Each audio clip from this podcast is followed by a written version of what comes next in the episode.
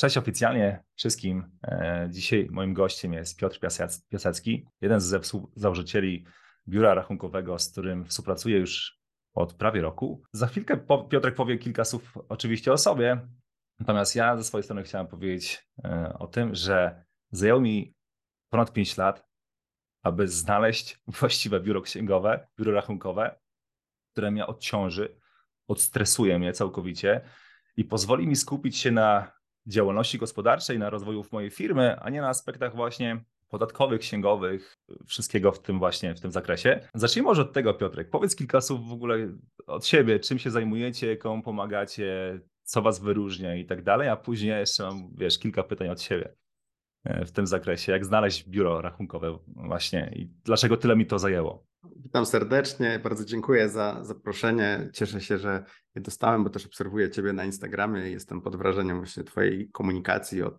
tego, jak mówisz o tym, jak ważna jest konfrontacja z rzeczywistością, jak ważne są realia biznesowe i jakie komfortowe życie może, można mieć jako przedsiębiorca, jeżeli świadomie podejmie się decyzję, że idzie się e, w tą stronę. Wprawdzie mój model budowania biznesu na moje potrzeby był trochę inny. Przede wszystkim wyszliśmy z tego, od tego e, z wspólnikiem Łukaszem Gongałą, że. Pozdrawiamy serdecznie Łukasza. Jak najbardziej, pozdrawiamy, że chcemy prowadzić wspólnie biznes. Ja pracowałem w doradztwie podatkowym jako konsultant. Łukasz był księgowym funduszy inwestycyjnych. Nie mieliśmy trochę innej koncepcji biznesowej. Stwierdziliśmy, że zaczniemy od biura rachunkowego, a potem zobaczymy, w jaką stronę będziemy chcieli się biznesowo rozwinąć. Natomiast finalnie stanęło na tym, że od 9 lat rozwijamy to biuro rachunkowe, przy czym pierwsze 3 lata były de facto bardziej edukacyjne, robione po godzinach, żeby się nauczyć tego, jak to robić biznesowo i jak przełożyć naszą w gruncie rzeczy bardzo specjalistyczną ówczesną wiedzę, taką wysokopoziomową, na taki poziom mikroprzedsiębiorców, bo obaj pracowaliśmy raczej z bardzo dużymi podmiotami. Ja głównie w doradztwie podatkowym na rzecz sieci handlowych, hoteli, a Łukasz na rzecz funduszy inwestycyjnych i po prostu tą naszą wiedzę musieliśmy trochę przełożyć na mikrobiznes, bo chcieliśmy pracować z małymi przedsiębiorcami, z ludźmi, którzy mają bezpośredni wpływ na swój biznes, a nie z jakąś tam osobą X w korporacji, która trochę średnio jej zależy na tym, co się z tą korporacją dzieje. No i u podstaw naszego założenia na biuro rachunkowe było to, żeby oddzielić księgowych, którzy księgują, od księgowych, którzy się komunikują. Idea tego bierze się z tego, że jak współpracowałem z biurem rachunkowym, to zauważyłem, że podstawowym problemem biura rachunkowego jest to, że dedykowana księgowa musi zająć się wszystkim na swoim portfolio klientów. I teraz w praktyce, jak się patrzy na to od środka, to księgowe dzielą się na dwa typy. Te, które bardzo ładnie mówią, opowiadają i są jakby dobre w tym, żeby opowiedzieć, wyjaśnić pewne rzeczy, ale niekoniecznie potem dobrze zrobić, bo się bo dużo gadają i niekoniecznie robią. I to, jest, to jestem ja. A drugi typ księgowych to są tacy, którzy są bardzo dobrzy merytorycznie, bardzo dobrzy w, w zrobieniu, a niekoniecznie w, mówię, w mówieniu i opowiadaniu, odpisywaniu na maile i telefony. To są tacy, którzy najchętniej by się odcięli i nie, odpowiada, nie odpowiadali. I teraz to jest trochę typ Łukasza. I teraz żeby to połączyć, to trzeba trochę tych księgowych podzielić, bo taka dedykowana księgowa albo odpisuje wszystkim na maile i wszystkim komunikuje, komunikuje i nie wyrabia się ze swoją merytoryczną pracą, albo wyrabia się z merytoryczną pracą, ale powoduje frustrację u klientów, bo nie odpisuje na maila, nie oddzwoni i generalnie tam niby wszystko jest dobrze, ale ty się dowiadujesz po dwóch miesiącach, że masz wszystko zrobione e, prawidłowo i musisz się pogodzić z tym, że po prostu wykazujesz się cierpli cierpliwością. I teraz podzieliliśmy te dwie rzeczy i ja, mój obecny zespół zajmuje się właśnie taką częścią komunikacyjną dotyczącą i podatków, kadr, ZUS-ów, generalnie rozwiązywaniem problemów klientów, a Łukasza zespół zajmuje się twardą księgowością, czyli zadbaniem o to, żeby w tych księgach było wszystko prawidłowo.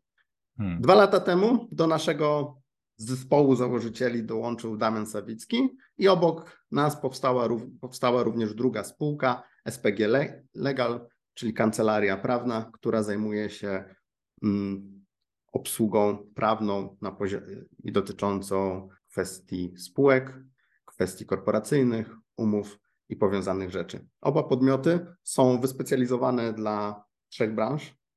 Bo też bardzo wcześnie postawiliśmy na to, żeby nie być księgowością od wszystkiego, bo trochę wyliczyliśmy założenia, że jak się jest od wszystkiego, to jest się do niczego, zwłaszcza w księgowości czy w podatkach. Specjalizacja jest super istotna, bo bardzo trudno objąć wiedzą jakby kilka różnych branż. Dlatego my postawiliśmy na usługi, w szczególności na usługi informatyczne, bardzo, czyli software house'y, programiści i wszelkiego rodzaju pokrewne rzeczy.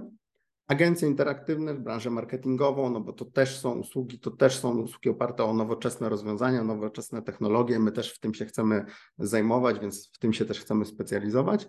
Oraz branża e-commerce, jakieś małe sklepy indywidualne i, i handel internetowy. I to, były, no, to są trzy branże, w których się chcemy specjalizować. Czwartą branżą, w której może trochę nie do końca chcemy, ale tak wyszło przez mój osobisty network są prawnicy, bo obsługujemy również hmm. ogromną liczbę prawników i kancelarii prawnych, ale to głównie wzięło się z tego, że mój pierwotny network po studiach prawniczych, po pracy w kancelariach prawnych, po firmach doradczych, by zaczął się od tego, że ja miałem dużo kontaktu z ludźmi, z którymi gdzieś tam w kancelariach pracowałem i tych ludzi na początku głównie obsługiwaliśmy, więc do dzisiaj prawie 20% naszego portfolio to branża e, prawna, co pozwala też bardzo łatwo mm, polecić jakiegoś specjalistę w branży, z którą, której my się sami nie zajmujemy, dlatego że gdzieś tam w naszym networku mamy dużo prawników o różnych specjalizacjach. Damian był takim prawnikiem, z którym współpracowało nam się tak dobrze, że obaj z Łukaszem stwierdziliśmy, że to jest człowiek, z którym byśmy chcieli coś więcej współpracować.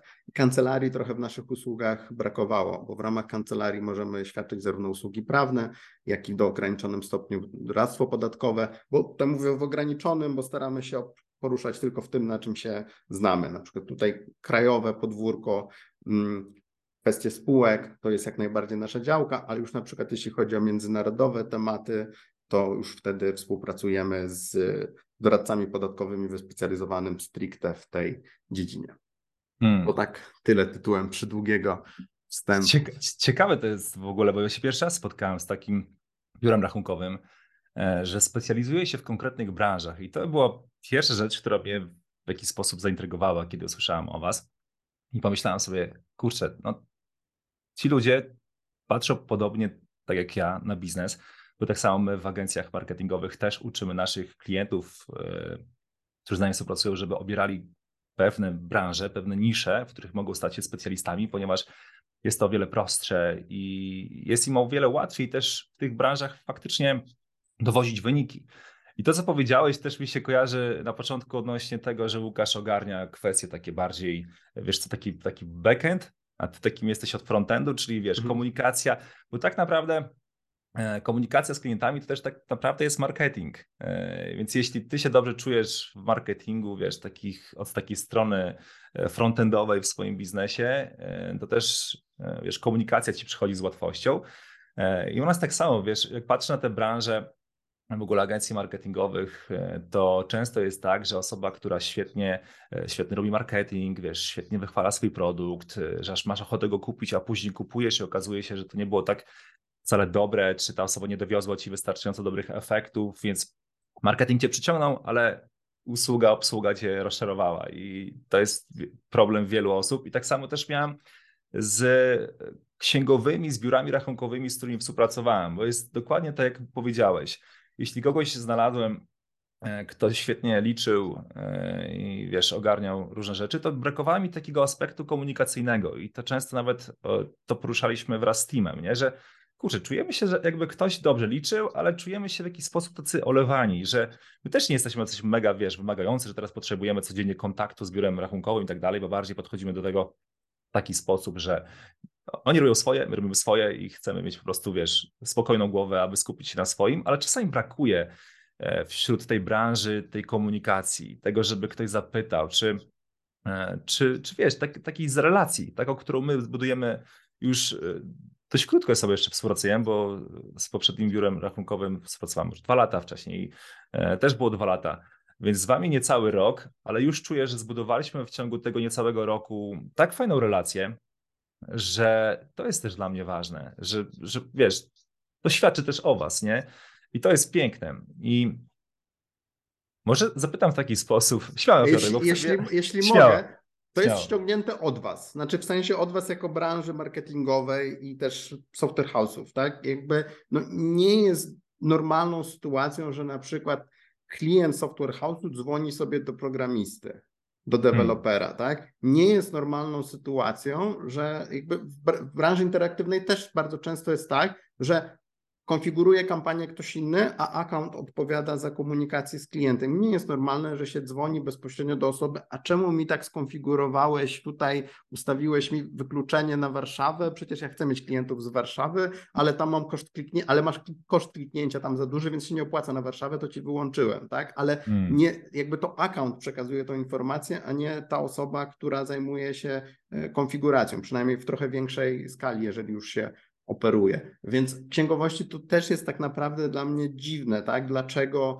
um, dlaczego ktoś miałby dzwonić do produkcji, tak? I, pytać właśnie, jak się produkuje tą kiełbasę, jeżeli są osoby, które są lepsze właśnie w tłumaczeniu tego, dlaczego tak, a nie inaczej robimy, bo jest niewielki odsetek sytuacji, gdzie tak naprawdę potrzeba tej osoby, która była, tą, była od tego, żeby klikać daną rzecz. Tak? Przykładowo, jeżeli ja jestem w stanie, a jestem, w ciągu 15-20 sekund doklikać się do rozliczeń każdego klienta i zobaczyć, czy dana faktura za paliwo została uwzględniona, to naprawdę jest mi wszystko jedno, czy to akurat Kasia, czy Magda, czy Patrycja zaksięgowała danego, danego klienta, bo ja tą informację mam. Jeżeli ja umiem czytać, to ja nie muszę księgować, żeby być w stanie odpowiedzieć na jakieś pytanie księgowe. Oczywiście niektóre wymagają tego, żeby ta osoba to, to, to zrobiła, ale to tak samo myślę u ciebie, u was, jakby ty nie musisz sam konfigurować kampanii danego e, klienta,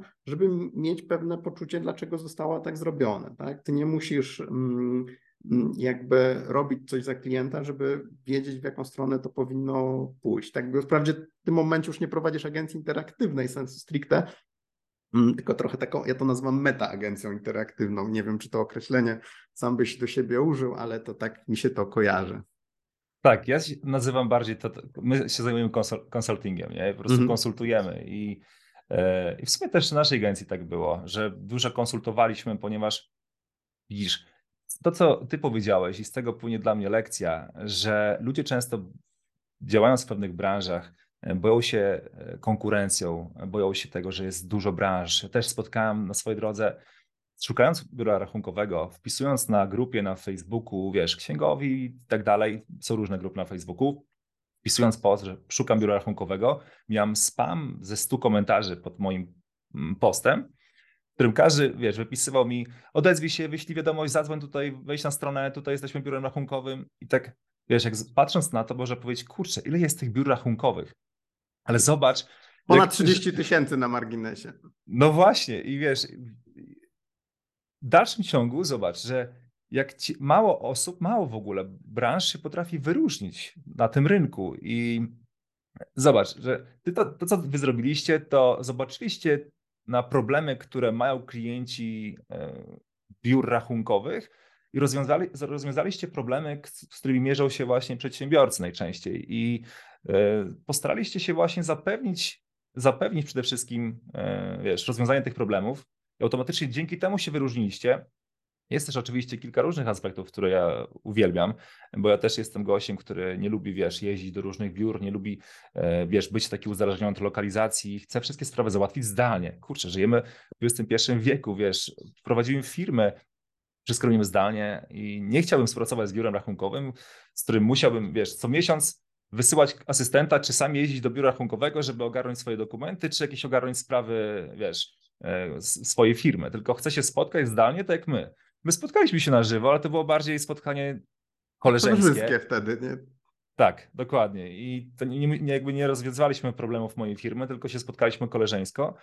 E, ale wszystkie sprawy, jeśli miałem jakiekolwiek problemy, spotkanie, wysłałeś mi link, spotykaliśmy się, czy tak samo dokumenty. Ja na przykład, jeśli nie wiem, e, potrzebuję jakąś fakturę wrzucić w koszta, robię screen, rzucam na dysk Google i wy macie do tego dostęp i to jest mega proste i ja takie rzeczy doceniam. E, natomiast mam wrażenie, że większość biur rachunkowych właśnie jeszcze zostało na tym etapie lat 2000, wiesz, 2010, że nawet nie ogarniało prostych narzędzi jak dysk Google, czy wiesz, jakieś e, tego typu rzeczy, e, czy jakieś podpisy internetowe i tak dalej, nie biorą w ogóle takich rzeczy pod uwagę, nie chcą wiesz, rozwijać, nie chcą właśnie ułatwić swoim klientom życia, a ja jestem osobą, która takie rzeczy docenia i to były też właśnie aspekty, dla których ja się zdecydowałem na współpracę z wami. Więc mówię to, jak, wiesz, czysto jako klient, który współpracował z różnymi biurami e, i mówię to z perspektywy osoby, która, e, wiesz, już miałem wrażenie, że kurczę, mówię do swoich kolegów, przedsiębiorców, ej, wy też macie problemy z tymi biurami, biurami rachunkowymi, e, czy może polecicie mi jakieś biuro? Mówię, Henio, wiesz co, ja też ze swojego nie do końca jestem zadowolony, ale nie, nie, jest tak źle, nie chcę zmienić, bo, bo kurczę, boję się, że będzie jeszcze gorzej. Nie? Przynajmniej tutaj wiem, co może pójść nie tak, bo już jeden problem przerobiliśmy, także już nie chcę, nie chcę tego zmieniać. Nie? To jest dość ciekawe, stary. W takim razie znaczy... pytanie, może pytanie dam ci, bo czym się kierować przy wyborze biura rachunkowego? Czy na przykład e, tym też masz, e, wiesz, bo domyślam się, że też się, mierzyłeś z tym, czy, czy po prostu spoty, spotykasz się z problemami, którzy mają przedsiębiorcy, którzy do Was przychodzą. E, jak możemy uchronić osoby? Wiesz, mi to zajęło kilka lat, żeby znaleźć Was. Jak możemy teraz uchronić inne osoby, które może szukają zupełnie czegoś innego, coś innego jest dla nich ważne? Jak znaleźć takie biuro rachunkowe, które będzie właściwe? Czym się kierować? To jest trudne pytanie pewnie. jakby trudne i nietrudne, bo też my nie jesteśmy jedynym biurem, które tak jakby nadąża za zmianami, bo jest ich, jest ich coraz więcej. Natomiast cała branża jako całość jest bardzo rozdrobniona i jest procentowo niewiele biur powyżej pewnej skali krytycznej. Większość biur to jest najczęściej jedna księgowa i może y, jakaś dodatkowa asysta, jedna, dwie osoby do pomocy i tyle. Mm, bo w tym systemie dedykowanej księgowej w tym momencie taka księgowa, która robi wszystko dla swoich klientów, odkrywa, że zasadniczo bez sensu jest dla niej współpracować z biurem, które z kolei jej nic nie daje, czyli ona nie ma ani żadnego komfortu, żadnej tarczy przed klientami, żadnego wsparcia technologicznego, więc równie dobrze mogłaby tutaj działać samodzielnie. Więc ta branża jest e, dość rozdrobniona na mniejsze podmioty. Żeby urosnąć, trzeba jednak coś zaoferować nie tylko klientom, ale też swoim ludziom, tak? Coś takiego ekstra. I na przykład u nas tym ekstra elementem jest właśnie ta taka możliwość niebycia ściganym przez klientów o pewne rzeczy, taka pewna banieczka i możliwość bycia chronionym trochę. Natomiast no, nie zawsze może być też to, co klienci oczekują, tak? Bo mm, przede wszystkim wybierając biuro rachunkowe, musisz zastanowić się, co jest dla ciebie ważne. Bo jeżeli ważne jest dla ciebie, żeby mieć tą jedną dedykowaną osobę, no to powinieneś tak jakby szukać mm, biura, która działa na tej zasadzie, że ta jedna dedykowana osoba będzie zawsze do Twojej dyspozycji i to ona będzie ogarniała całościowo problemy Twojej, twojej firmy. Jeżeli ten element jest dla Ciebie nieistotny, tylko liczy się dla Ciebie dostanie odpowiedzi na pytanie, no to wtedy szukaj jakby biura, które jest y, komunikaty, komunikatywne i odpisuje na Twoje maile. Tak? Jakby, więc ten początkowy y, okres jest istotny, żeby zweryfikować, czy to biuro jest dla Ciebie. I przede wszystkim od samego początku komunikuj się w tej formie, z którą chcesz, żeby się komunikować. Bo teraz, jeżeli tobie zależy na komunikacji mailowej, wybierając biuro, to nie wybieraj biuro, bo ktoś z tobą fajnie pogadał, jak poszedłeś do biura i pogadałeś na miejscu. Bo jeżeli to nie jest forma, w której ty się docelowo chcesz komunikować, to nie kieruj się tą rozmową podczas wyboru, wyboru biura. Warto też mm, zapoznać się z tym, jak jest skonstruowana umowa? Czy masz jakiś okres próbny, czy jakiś wstępny i mm, po tym okresie wstępnym zastanowić się drugi raz, czy na pewno dobrze wybrało się to biuro, bo im dalej w las ze współpracą, tym trudniej ewentualnie zmienić. Więc nastawienie się na to, że na przykład podejmuję współpracę, patrzę przez dwa miesiące, jak mi się współpracuje, a zostawiam sobie jeszcze tą otwartą furtkę do tego, żeby ewentualnie coś zmienić, to też jest pewna taktyka, żeby sprawdzić pewne rzeczy e, w praktyce. Gorąco też zachęcam do tego, żeby patrzeć po swoich specjalizacjach. To znaczy, jeżeli prowadzę na przykład firmę transportową, to akurat może nie twój, twoja grupa docelowa, ale jako przykład, no to znajdź kogoś, kto jest wyspecjalizowany w transporcie, kto umie rozliczać czas pracy e, kierowców. Tak? My na przykład tego nie robimy, więc jesteśmy fatalną księgowością dla firmy transportowej, więc nie ma sensu w nas wmuszać, bo nawet jak się zgodzimy, to za absurdalnie dużo większą e, kwotę. Mm, więc trzeba szukać pod siebie, pod swoją branżę i też może trochę pod swoją, powiedziałbym, kategorię wiekową, czyli byśmy poziom komunikacji byli w stanie, byli pewną więź komunikacyjną nawiązać. Tak? Coraz więcej biur już odkrywa to, że warto się specjalizować. Kojarzę jedno biuro z Lublina, które się specjalizuje w obsłudze lekarzy wyłącznie. Mm. mm I jakby myślę, że to jest też klucz do rozwoju, do rozwoju e, branży. Ja też już powoli widzę, że na przykład tych biur, które się specjalizują w branżach IT, w branż, właśnie w tych takich e, mm, nowoczesnych usługach, to, to, też jest pewna ograniczona ilość. Już widzę pewną taką rotację klientów w tej samym gronie, gdzie około, myślę, że tak 10-20 biur jest w takim podobnym typie do nas. Nie uważam, że jesteśmy jakoś tam super wyjątkowi i niepowtarzalni. Mm, I trochę jest czasami tak, że mm, sami klienci, którzy nie są zadowoleni gdzieś tam w danym biurze są zadowoleni u nas, ale czasami może my nie, możemy nie pasować do tego, e, żeby mm, współpracować. Jakby tutaj pozdrawiam doktora Mencena, bo jakby dużo klientów mamy, którzy przyszli od nas od niego i sobie cenimy. Hmm, ciekawe, ciekawe, bo też e, gdy się rozglądałem, to właśnie brałem e, jego firmę pod, pod uwagę. E, głównie dlatego też, że po prostu no, trudno o nich nie słyszeć. Mhm. Tak? Sławomir Mencen jest dość, dość popularną teraz postacią, osobą, osobą publiczną. Więc też, y, wiesz, od razu automatycznie masz w głowie coś takiego, że no, chciałbyś współpracować z najlepszymi, chcesz po prostu współpracować. A teraz jakby patrzysz na to, kto jest najlepszym pod względem tylko takim, kto, kto robi dobry marketing, bo zazwyczaj na to mhm. się patrzymy, nie? E, I, I, no tak jak powiedziałeś, nie zawsze ten marketing, oczywiście nie mówię tutaj na Sławomirze, bo nie współpracowałem z jego biurem i nie wiem nic na temat, w jaki sposób oni działają i tak dalej. E, natomiast Natomiast no nie zawsze ten marketing wiąże się z tym, żeby, że, że to biuro będzie akurat właściwym, właściwym biurem do komunikacji czy do rozwiązywania Twoich problemów. Bardzo ciekawe tipy e, dałeś i faktycznie dzisiaj, gdybym patrzył na to, e, na to biuro rachunkowe, to patrzyłbym też właśnie na takie aspekty, czy można wszystko ogarnąć z nimi zdalnie, czy są to osoby, z którymi, z którymi dogadałbym się, nawet spotykając się z nimi na piwko, i czy powiedziałaś o czymś takim jak specjalizacja w mojej branży. No właśnie, ja często szukałem po prostu, bo mi wyskoczyła reklama na przykład w Google, jak szukałem biura rachunkowe i nie patrzyłem, że aha, to biuro jest, e, specjalizuje się głównie, głównie ich klientami są na przykład firmy budowlane. I ja tutaj się wbijam z moją firmą, agencją marketingową i chcę, żeby oni mnie tutaj, wiesz, zdalnie obsługiwali i tak dalej, skoro oni się specjalizują bardziej w osobach, które zupełnie mają inną działalność. Więc, więc to jest mega ważny tip. Chciałem o nim wiedzieć na samym początku. Tylko to Chciałem... też powiedziałeś o tym, co jest dla ciebie ważne, bo to, to jest tak. jakby pierwszy krok jest właśnie ustalenie, co jest ważne dla przedsiębiorcy, tak? Bo właśnie. ty chcesz się komunikować online, zdalnie, dla ciebie to jest wygodne i wskazane, ale ktoś może chcieć w drugą stronę, tak? Ktoś może chcieć właśnie mieć takie biuro, gdzie sobie co tydzień przychodzi na kawkę, czy tam co miesiąc, przynosi faktury tak.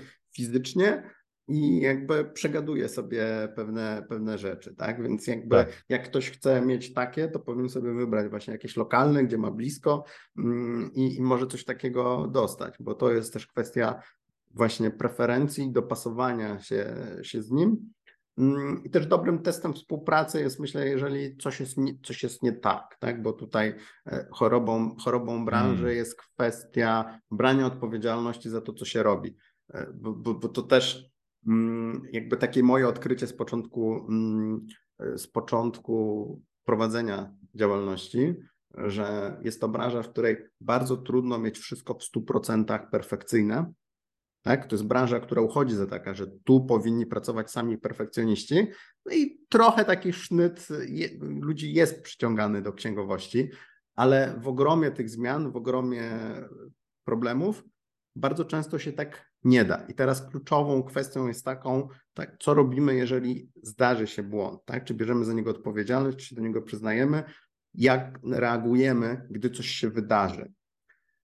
Bo jeżeli mm, w tym chorobą zawodową jest to, żeby iść w zaparte, i nie przyznawać się do żadnego hmm. błędu. I to jest y, jakby to jest trochę, niebez, to jest trochę niebezpieczne na dłuższą metę, bo jest często odkładaniem po prostu problemu, problemu w czasie, więc na to też bym zwrócił, zwrócił uwagę.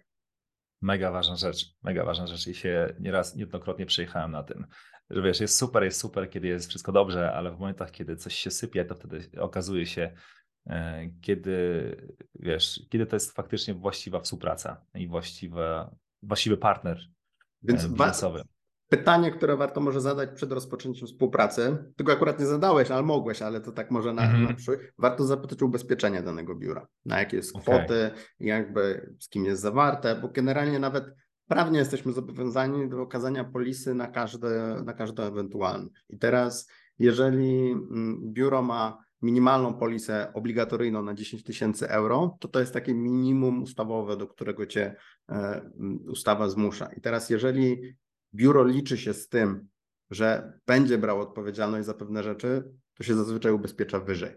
Tak? Bo chociażby kwestie zasiłków macierzyńskich, kwestie ZUS-owskie, jakby to, to są rzeczy, gdzie bardzo łatwo mm, jakby dostać po prostu odmowę z ZUS-u. I mhm. to jest bardzo niebezpieczna dziedzina do zajmowania się, do, do zajmowania się tym. I tutaj ubezpieczenie poniżej 100 tysięcy okay. złotych jest Tego problematyczne. Tego w ogóle nie brałem pod uwagę, wiesz, właśnie o takich rzeczach ja nie wiem i fajnie, kiedy, e, wiesz, kiedy uświadamiamy też ludzi, jak współpracować mm -hmm. z takim biurem. E, to właśnie, to jak wygląda to u was, taka, taka sprawa. W momencie, kiedy no, nieważne z, czyjego, z czyjej winy, wiesz, no po prostu stałeś jakiś, jakiś, e, wyszło jakieś, wiesz, nieporozumienie, czy jakiś wynik problem. I teraz na jakie rozwiązanie można liczyć pracując z wami? Znaczy, jakby nie wiem, czy nie wiem, czy nie będę chciał już bardziej pójść w stronę tych podatków, żebyśmy nie zrobili z tego samego całego podcastu, tylko o tym, jak prowadzę swoje biuro. Ach, jasne, e, jasne. Natomiast w skrócie mówimy o trzech rodzajach sytuacji, tak? Bo albo mhm.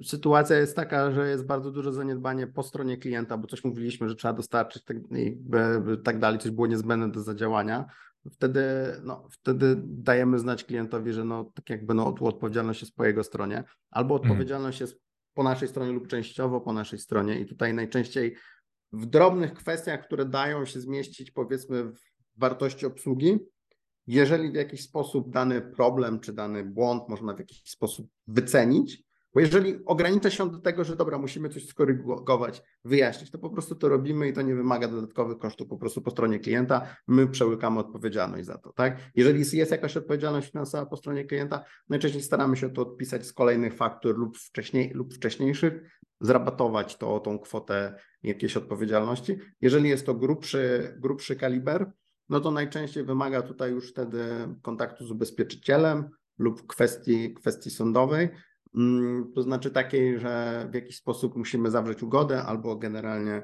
musi to zostać wypłacone przez ubezpieczyciela po pewnym postępowaniu wyjaśniającym, gdzie możemy pokazać, czy, że było to na przykład, że było to z naszej winy, bo to też kwestia z perspektywy przedsiębiorcy, ważne jest, żeby pamiętać, że żeby nie ponosić odpowiedzialności za pewne rzeczy, czy skorzystać z odpowiedzialności jakiegoś pośrednika, to musimy dostarczyć, jakby mieć po swojej stronie najpierw zabezpieczenie. Tak? Ja na przykład nie mogę komuś zagwarantować, że wezmę odpowiedzialność za to, że nie dostałem od niego dokumentu. Tak? Mhm. To jest przykład ten pierwszy. Tak? Jest gruba transakcja, ja o niej nie wiem, nie dostałem dokumentów, nie byłem w stanie jej wykazać, no to przykro mi, kliencie, jesteś przedsiębiorcą, tak? jakby to była odpowiedzialność po Twojej stronie. Z kolei, jeżeli ja to dostałem i dlatego komunikacja mailowa jest lepsza niż przynoszenie papieru do biura, bo mamy ślad po przekazaniu dokumentów. Tak? I teraz, jeżeli ja te dokumenty dostałem w sensownym terminie, to teraz od tego momentu odpowiedzialność jest po mojej stronie. Tak? Czyli teraz to moją odpowiedzialnością jest zadziałać z ich rozliczeniem w taki sposób, żeby to było zgodne z przepisami. Teraz, jeżeli po mojej stronie, nawet jakby dowolnej osoby, która ze mną współpracuje, ale to de facto jest odpowiedzialność naszego członków zarządu, nie ma odpowiedniej akcji, no to wtedy my bierzemy e, za to odpowiedzialność. My akurat mamy politykę, że już potem wewnętrznej odpowiedzialności nie ma, to znaczy jakby nasi księgowi finansowo nie odpowiadają za błędy, które popełniają mm, i nie przed nami, tak my jako cała firma na tym potencjalnie cierpimy, ale na księgowi jako tacy nie. Ale pytanie na przykład o to, jak firma rozgrywa takie sytuacje. Mm, jest dobrym pytaniem do zadania na początek. Uważałbym na uzyskanie odpowiedzi w stylu my się nie mylimy. Hmm. Jakby to byłbym traktował jako, jako y, red flag, bo to znaczy, że mm, albo o tym nie mówimy, albo jeszcze nam się nie zdarzyło i czekamy na ten pierwszy raz, bo jeszcze nie wiemy, jak się zachować, gdy się pomylimy. Więc tutaj, tutaj zachowałbym dużą ostrożność Kurczę, w ogóle bym po... odpowiedzi. Chciałem w ogóle, żebyśmy też e, porozmawiali, wiesz, odnośnie tych red flagów i tak dalej, bo myślę, że to jest bardzo duży, e, długi wątek. Natomiast tak jak powiedziałeś, e, chciałem, żebyśmy mm, powoli mierzyli, kierowali się w kierunku tych pytań, które otrzymałem od społeczności i które nurtują naszych klientów, osoby, które zaczynają działalność gospodarczą, zaczynają budować swoje agencje marketingowe, czy już budują i wiesz, mają różne wyzwania w swojej głowie e, odnośnie e, zmiany formy działalności, odnośnie podatków i tak dalej. Więc myślę, że to też jest taki twój konik i temat, w, którym będziesz mógł się e, wypowiedzieć. Zacznę w taki sposób może Piotrek, bo ja pamiętam swoje początki i dzisiaj widzę, kiedy rozmawiam z osobami, które chcą zaczynać swoje działalności gospodarcze, że największe dla nich wyzwanie stanowi właśnie nie to, czy wiesz, będą mieli klientów, nie to, czy e, utrzymają swoją firmę, nie to, w jaki sposób wiesz, będą tą swoją całą firmę prowadzić, tylko bardziej ich, najbardziej straszy ich forma działalności gospodarczej. E, I ja sam, tym, sam się z tym mierzyłem. E, wiesz, nie to, co jest faktycznie najważniejsze, tylko dobra, ale jako, jaką działalność założyć? E, kiedy założyć tą działalność? E, jakie PKD? E, jaka forma, pod, wiesz, rozliczenia się? Jak, jak, kiedy będę płacił podatki? Jakie będę płacił podatki? Jak nie płacić tych podatków? Wiesz, takie rzeczy mnie interesowały i mhm. pewnie też się z tym spotykałeś. Jakie ty masz zdanie na ten temat? Znaczy, trochę zbieżne z twoim, że to jest w gruncie rzeczy mniej istotne, bo mhm. najważniejsze moim zdaniem jest to, czy masz biznes, czy możesz sprzedać. I teraz potem jest ten element podatków, formy działalności i to ma znaczenie na początku, ale to jest pewien element rzeczywistości przedsiębiorcy, z którym trzeba się mm, zmierzyć. W uproszczonym, mm, w uproszczonym modelu, jeżeli znajdziesz odpowiednią księgowość lub najpierw pójdziesz, nie wiem, do doradcy podatkowego, a potem do księgowości i na początku w to zainwestujesz, żeby ktoś ci skompilował tą wiedzę, bo ona jest powszechnie dostępna. To możesz sobie samemu również doczytać, jeżeli masz więcej czasu niż środków na początku. Bo jak mhm. masz więcej środków niż czasu, to korzystasz z doradców, którzy ci pewne rzeczy dadzą na tacy. Jak masz więcej czasu niż środków, to po prostu siadasz i doczytujesz lub oglądasz może tego rodzaju mm, materiały, żeby ten, tą początkową decyzję e, pomóc sobie podjąć. I teraz będę się opierał na przykładzie agencji marketingowej, czy osoba, która chce wejść w branżę marketingową, żeby bardzo mm, wypośrodkować, co należy zrobić. Przede wszystkim mm, na początku nie interesowałbym się kwestiami spółek, gdyż zazwyczaj to są dla większych, dla większego rodzaju biznesów. Jednoosobowa działalność gospodarcza jest dokładnie tym, czego potrzebujemy do tego, żeby zacząć prowadzić biznes w Polsce, a jednocześnie jest dobrym punktem wejścia do tego, żeby mm, zapoznać się z pewnymi mechanizmami. Zasadniczo są trzy obszary, o których zawsze gdzieś tam na początku mówię, mm, z którymi trzeba się oswoić jako świeży przedsiębiorca. To merytorycznie są kwestie składek, w jaki sposób działają, co to jest i jak je płacimy, kwestie formy opodatkowania i podatku dochodowego, w jaki sposób on działa i kwestie VAT-u. I to są takie trzy merytoryczne rzeczy, które przynajmniej na pewnym podstawowym poziomie trzeba zrozumieć wchodząc w biznes. No i czwarty element to jest ten element powiedzmy współpracy z księgowością, tak bardzo stricte, albo współpracy z podwykonawcami, którzy za nas mają zrobić pewne e, rzeczy, bo można to oczywiście zacząć bardziej mocarstwowo i od początku mieć, bo docelowo każdy powinien mieć jakiegoś prawnika, doradcę podatkowego, księgowego, czy cały taki system po prostu firm, do których zwracamy się z poszczególnymi rzeczami. Natomiast e, na początku często wystarcza nam księgowość i siłą rzeczy ona trochę jest takim pierwszym punktem styczności. Hmm. No i teraz może trochę pytanie zwrotne, bo nie wiem, jak głęboko chcesz wchodzić w te poszczególne elementy, ZUS, VAT, podatek dochodowy. Możemy myślę, że my, możemy, myślę, że możemy, wiesz co, bo właśnie te pytania, które otrzymałem od naszej społeczności, mhm. właśnie zawierają te wszystkie elementy. Więc możemy sobie tak po kolei przechodzić i sobie te wątki rozwijać krok po kroku. Bo wiesz, to są pytania, które dają potencjalni klienci. W sensie tak. rynek, który, rynek, który tak naprawdę chce zacząć działalność gospodarczą i e, prowadzi już działalność gospodarczą, nie? Więc wiesz, może mm, dla większości z nich te pytania są banalne, którzy już działają wiesz, w biznesie od kilku lat i tak dalej. Natomiast właśnie takie pytania zazwyczaj mamy w swoich głowach, kiedy zaczynamy biznes. E, takie właśnie banalne pytania, z którymi często boimy się nawet odezwać do doradcy podatkowego, bo myślimy sobie, kurczę, pewnie on za to weźmie kupę pieniędzy, albo może uzna mnie za jakiegoś głupka i powie, że ej, znajdziesz te, te, te, odpowiedzi na te pytania w internecie, więc po co mi tutaj głowę zawracasz, nie? Więc są różne myśli w głowach tych ludzi, więc może zaczniemy od takich klasycznych, które najczęściej pojawiały się w naszej społeczności, e, a mianowicie, Dobra. kiedy warto założyć działalność gospodarczą, kiedy nie warto i też Wiem, że ogólnie w naszych branżach zaczęło pojawiać się takie, takie formy jak właśnie e, inkubator przedsiębiorczości, czy jakiś taki portal typu Usemi, e, może kojarzysz ten portal, mhm. który, e, który jest też skierowany do, do freelancerów, do różnych właśnie mm, firm takich usługowych w internecie, którzy świadczą jakieś usługi i oni pozwalają tym osobom mm, wystawiać faktury bez zakładania, zakładania działalności gospodarczej. I wiele osób właśnie, wiesz, bije się z myślami. Nie? Kiedy tą działalność założyć, w jakim momencie dokładnie, czy jest jakiś w ogóle ustalony moment nie wiem, przychodów? E, wiesz, jakby to jest tego typu pytanie. Nie? Mm.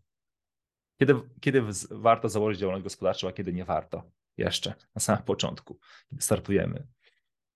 Mm, dobra. Prawo daje nam pewną bardzo konkretną odpowiedź na, na to pytanie, która może nie do końca pokrywać się z biznesową rzeczywistością. Mianowicie momentem, kiedy musimy założyć działalność, jest ten moment, kiedy nasze mm, przychody, czyli to, co dostajemy od klientów, niekoniecznie zarabiamy po kosztach, ale czy dostajemy od klientów, przekracza połowę minimalnego wynagrodzenia, przynajmniej na moment nagrania tego odcinka, ale są plany do podniesienia 3 czwartych wynagrodzenia. Czyli jak Aktualnie mamy 3490 zł jako minimalne wynagrodzenie, no to możemy 1745 zł zarobić, zanim musimy założyć działalność. Znaczy zarobić, to za, jakby, czyli możemy zarobić miesięcznie tyle, nie przekraczając, i legalnie nie musieć założyć działalności gospodarczej. Teraz pytanie, okay. czy tak... To teraz tak praktycznie, czyli klient wyśle Ci miesięcznie e, na Twoje konto 1700 zł, i to nie przekracza tych tam, tej, tej końcówki, e, to w takim razie my nie musimy zakładać działalności gospodarczej, możemy legalnie przyjmować te 1700 zł na nasze, nasze konto. Tak, możemy się kierować czymś takim, jak mm, traktować się jako tak zwaną nierejestrowaną działalność, nierejestrowaną działalność gospodarczą, czyli prowadzić działalność bez rejestracji. Mm, mhm. Kwotą brzegową jest właśnie ta kwota miesięcznego przychodu, nie można tego przekraczać. Natomiast jedyną, mamy dwa obowiązki, które są związane z tego rodzaju działalnością, czyli nadal powinniśmy, czy już powinniśmy prowadzić ewidencję naszych przychodów, czyli mieć chociaż jakiegoś takiego Excela, PDF-a, czyli miesięczne zestawienie, ile tych przychodów uzyskałem, a następnie w swoim rozliczeniu rocznym wskazuje to jako dochody z nierejestrowej działalności gospodarczej. I to jest w 100% legalne, możliwe, można to zrobić. Mm, jakby jest to takie trochę można powiedzieć, przedszkole dla przedsiębiorców, gdzie można z pewnymi rzeczami podziałać i zacząć. Niestety jest to bardzo niedoregulowana instytucja i wbrew temu, co się intuicyjnie myśli, bo zazwyczaj myślenie jest takie, jak coś jest niedouregulowane, to dobrze, bo możemy działać w, e, w obszarze swobody. Natomiast jak coś jest niedoregulowane, to może być tak, że jakby pewne rzeczy nie wiadomo i trzeba pogodzić się z tym, że w aspekcie nierejestrowej działalności gospodarczej jest trochę wątpliwości, jak podchodzi do tego ZUS, jak podchodzą do tego firmy. Możemy usłyszeć od jakiejś firmy, bo wolno nam wystawić fakturę jako nierejestrowa działalność. Wolno nam iść do urzędu i wyrobić sobie NIP i wyglądać, jakbyśmy niemal mieli działalność gospodarczą. Mhm. Natomiast jakiś przedsiębiorca może nam powiedzieć, że hola hola, ciebie nie ma w bazie przedsiębiorców, to ja nie chcę od ciebie tej faktury, bo ja nie wiem, czy będę mógł to rozliczyć. Będzie mógł, hmm. ale on może tego nie wiedzieć. I teraz nie każdy może chcieć z nami w ten sposób współpracować, zwłaszcza, że dla przedsiębiorcy, czyli tego, kto kupuje od nas taką usługę, pojawia się ryzyko, czy przypadkiem on nie powinien za nas płacić ZUS-u jak za zwykłego zleceniobiorcę. Mhm. Moim zdaniem nie, ale ZUS-u się czasami potrafi nie zgodzić, więc jest to forma prawna dozwolona, ale trochę niedouregulowana. I teraz można od tego zacząć. To jest dobry próg wejścia. Można sobie zawrzeć nawet umowę z firmą, przykładowo na prowadzenie kampanii marketingowych za 1000 zł miesięcznie, 1500 zł miesięcznie i nie musieć się rejestrować jako działalność gospodarcza. I jednocześnie w ten sposób poeksperymentować, sprawdzić się, czy mi działanie w tej branży odpowiada. To jest super. Tak, natomiast nie zakopałbym się, bo dużo osób, które to robi, ma problem z tą formą, że zakopuje się w 300 pytań, czy tak, a nie inaczej to robić i czy potrzebuje hmm. księgowości, czy nie. Jakby dużo biur księgowych w ogóle nie rozlicza tego, bo to się trochę, no nam biznesowo się trochę nie opłaca. W sensie jakby jeżeli ktoś się do mnie zgłosi na konsultację, to ja mogę w tym zakresie pomóc, ale najczęściej tej osobie się nie opłaca, bo jeżeli ma płacić rynkowo za konsultację, to to trochę sens tej nierejestrowej działalności traci, bo wyda wszystkie te środki, które może w ten sposób pozyskać. Więc to jest taka forma, gdzie po prostu działasz, no i raz do roku szukasz kogoś, kto ci to, kto ci to rozliczy w, okresie, w gorącym okresie pitów i raz do roku ewentualnie za to płacisz, albo po prostu robisz sobie Excela, to rozliczasz i wpisujesz do swojego pita.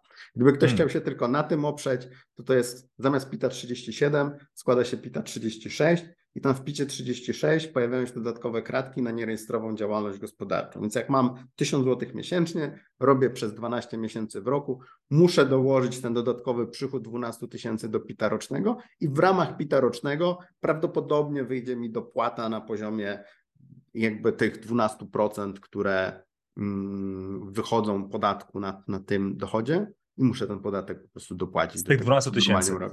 Tych 12 tysięcy, dokładnie. Okej, okay. czyli nierejestrowanej działalności gospodarczej wystawiamy fakturę e, na nasz NIP, tylko i wyłącznie jako osoba fizyczna. Tak. Znaczy, Jasne.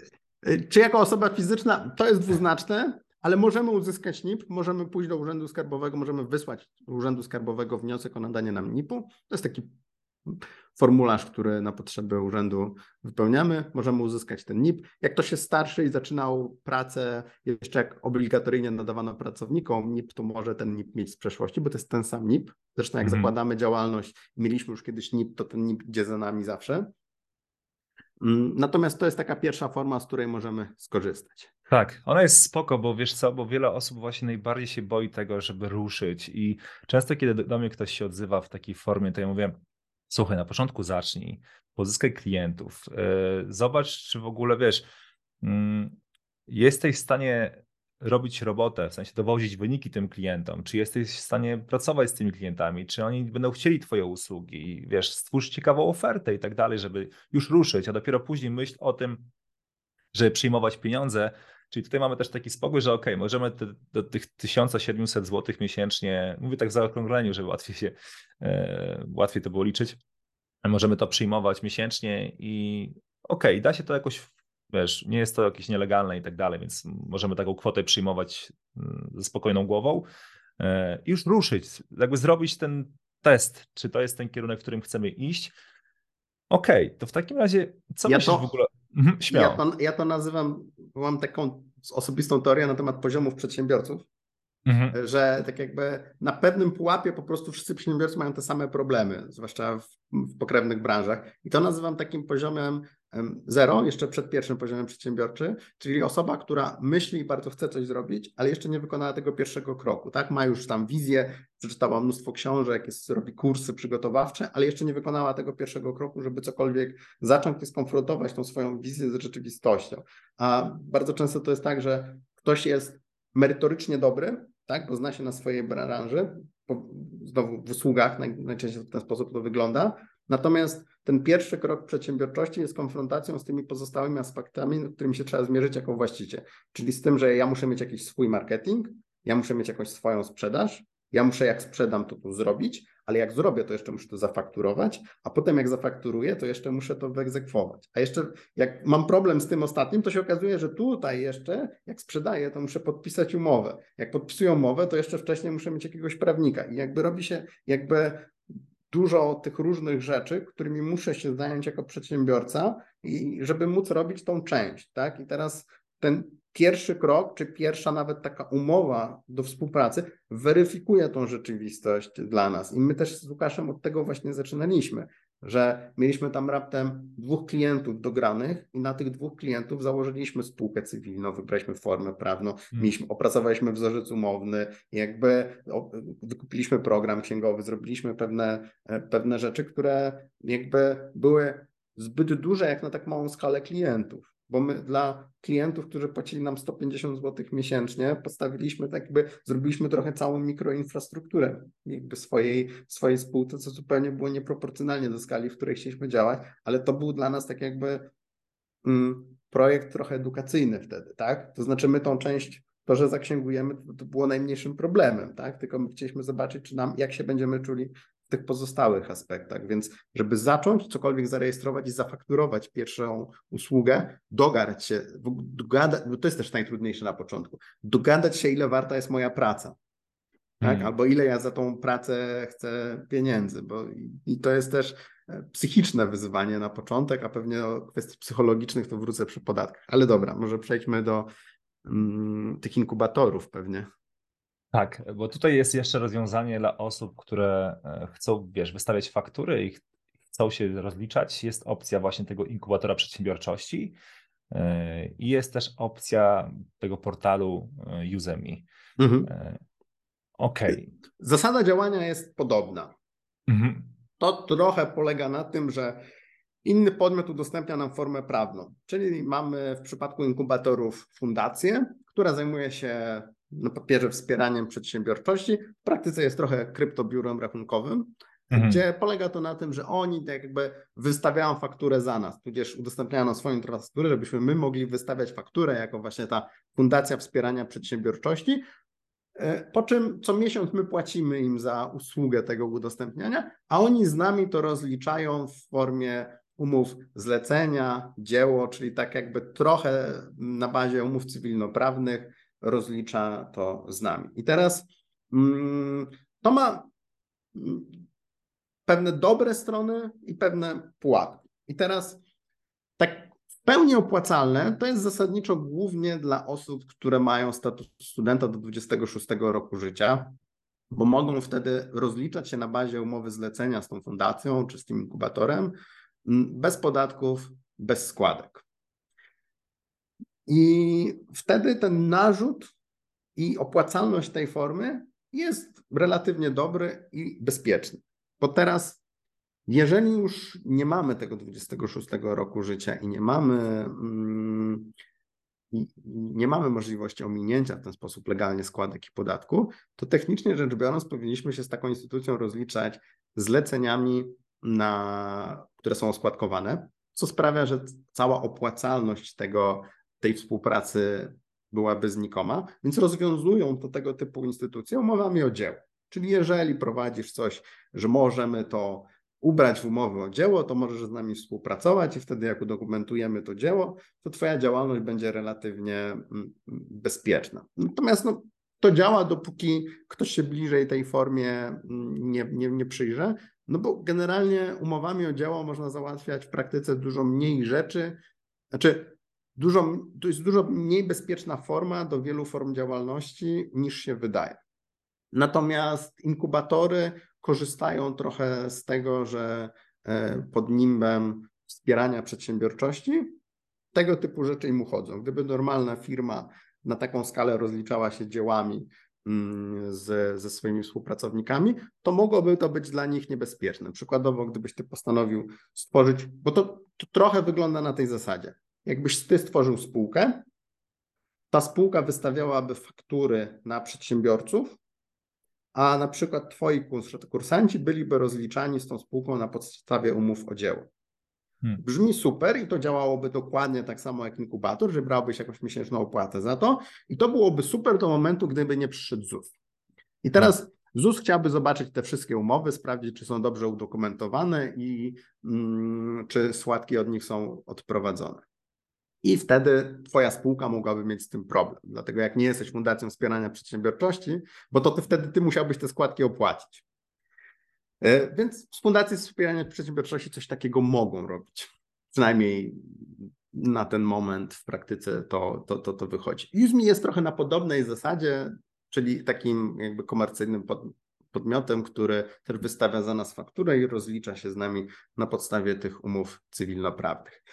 To może się spinać finansowo dla takiego potencjalnego przedsiębiorcy i trochę większe ryzyko jest po stronie tego podmiotu niż naszego jeszcze nie przedsiębiorcy, który się w ten sposób rozlicza, czyli technicznie daje to możliwość rozliczania trochę wyższych kwot niż połowa tej kwestii e, minimalnej. Natomiast trochę wątpliwe jest, na ile ta forma, hmm, znaczy na pewno to nie jest przedsiębiorczość, tylko trochę odłożenie problemu w czasie. Dobre do tego, żeby spróbować czy przetestować. Jest to też trochę wątpliwe na poziomie prawnym, bo wiele osób wielu osobom umyka to, że de facto jak podpisuje umowę o dzieło na pewne wykonywane przez siebie rzeczy, to na przykład zrzeka się praw autorskich i oddaje je. Trochę bezrefleksyjnie, tak jakby oddaje tej fundacji prawa autorskie na rzeczach, które tworzy. Tak jakby ta fundacja hmm. oczywiście, czy tam, bo to jest kilka różnych fundacji, więc nie mam na myśli jednej konkretnej, tylko przedstawiam model, tak de facto staje się właścicielem tych praw. I to jakby mm, oczywiście mając tam tysiące tych umów, to się na to jakoś tam szczególnie nie zwraca uwagę, ale technicznie tworzymy, nie wiem, prezentację dla klienta i trochę pozbawiamy się własności praw autorskich do tej prezentacji na rzecz tego innego, innego podmiotu. Wydaje mi się właśnie, Piotrek, że wiele osób boi się samej takiej mm, formy, że za, założenia działalności. Dlatego próbuję mhm. właśnie iść w takie formy jak inkubator, czy właśnie portal Udemy, e, bo wiesz, ludziom wydaje, że kiedy założą działalność gospodarczą, tak przynajmniej mi się wydawało, mówię to ze swojej perspektywy, mhm.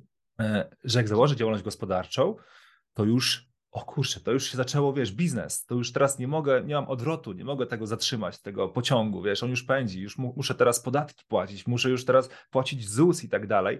E, natomiast no, rzeczywisto w rzeczywistości okazuje się tak, że przecież jeśli mój biznes się nie będzie spinał, to ja w każdej chwili mogę tą działalność wstrzymać. A te inkubatory i ten user mi daje taką trochę frywolność, że możesz trochę podziałać, trochę możesz czasami wiesz, nie działać, to wtedy nie masz takich stałych opłat typu ZUS i księgowość i mi się wydaje, że chyba z tego to wynika, że dlatego ludzie właśnie z tego korzystają i osoby, które już tam zaczyna, zaczynają robić, pozyskują już klientów regularnie, wiesz, robią już 4, 5, 6 tysięcy miesięcznie w swoich biznesach, mówię o przychodzie, e, to one już, wiesz, już czują się tak trochę Mm, usystematyzowani, że mają już regularny przychód, więc teraz mogą już założyć działalność gospodarczą, a zazwyczaj osoby, które wiesz, dopiero zaczynają, one się boją tego i dlatego idą w takie strony nie? i odwlekają trochę tą, ten krok e, przed założeniem działalności gospodarczej, co, co nie jest niczym strasznym e, z perspektywy czasu, kiedy na to się spojrzy.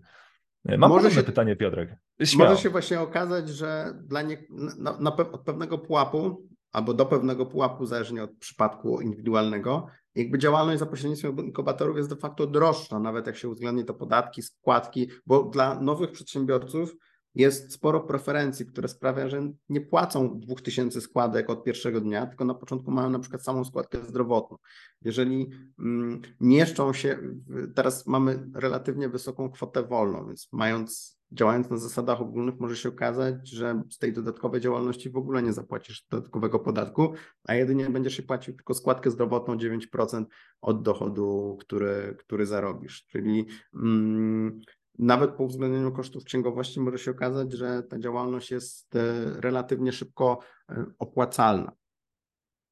Więc to też warto sprawdzić, bo wydaje mi się, że dużo część bierze się z jednej strony niewiedzy, niezweryfikowania tego, mhm. a normalną rzeczą jest to, że przychodzą czasami do biura księgowego ludzie, znaczy przychodzą wirtualnie, akurat w naszym przypadku, ale ogólnie, jakby to, to nie dotyczy tylko nas, ale można iść do, zgłosić się do księgowości i wyli, jakby poprosić o wyliczenie, już wykupić wyliczenie, czy mi się to w ogóle kalkuluje. Tak? Przecież doradcy podatkowi też od tego są.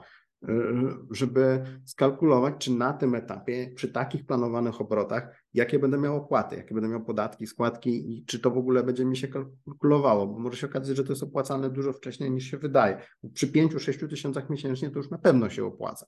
Mhm. Mm, oczywiście, Mówisz o działalności gospodarczej, że działalność o, o, o, o działalności gospodarczej, tak? Dlatego e, też nawet firmy, które zdecydują się na coś takiego, że dają swoim współpracownikom możliwość wyboru, czy chcesz być, współpracować w oparciu o działalność, czy umowę o pracę. Tak? Mhm. Osobiście tego nie stosuję, ale, mm, ale w firmach, gdzie ten wybór jest, to zasadniczo, jeżeli ktoś już jest na poziomie, nie wiem, 5000 netto, to już prawie zawsze bardziej działalność musi opłacić, bo już więcej przy tym samym budżecie dla pracodawcy już zawsze działalność wychodzi bardziej opłacalna.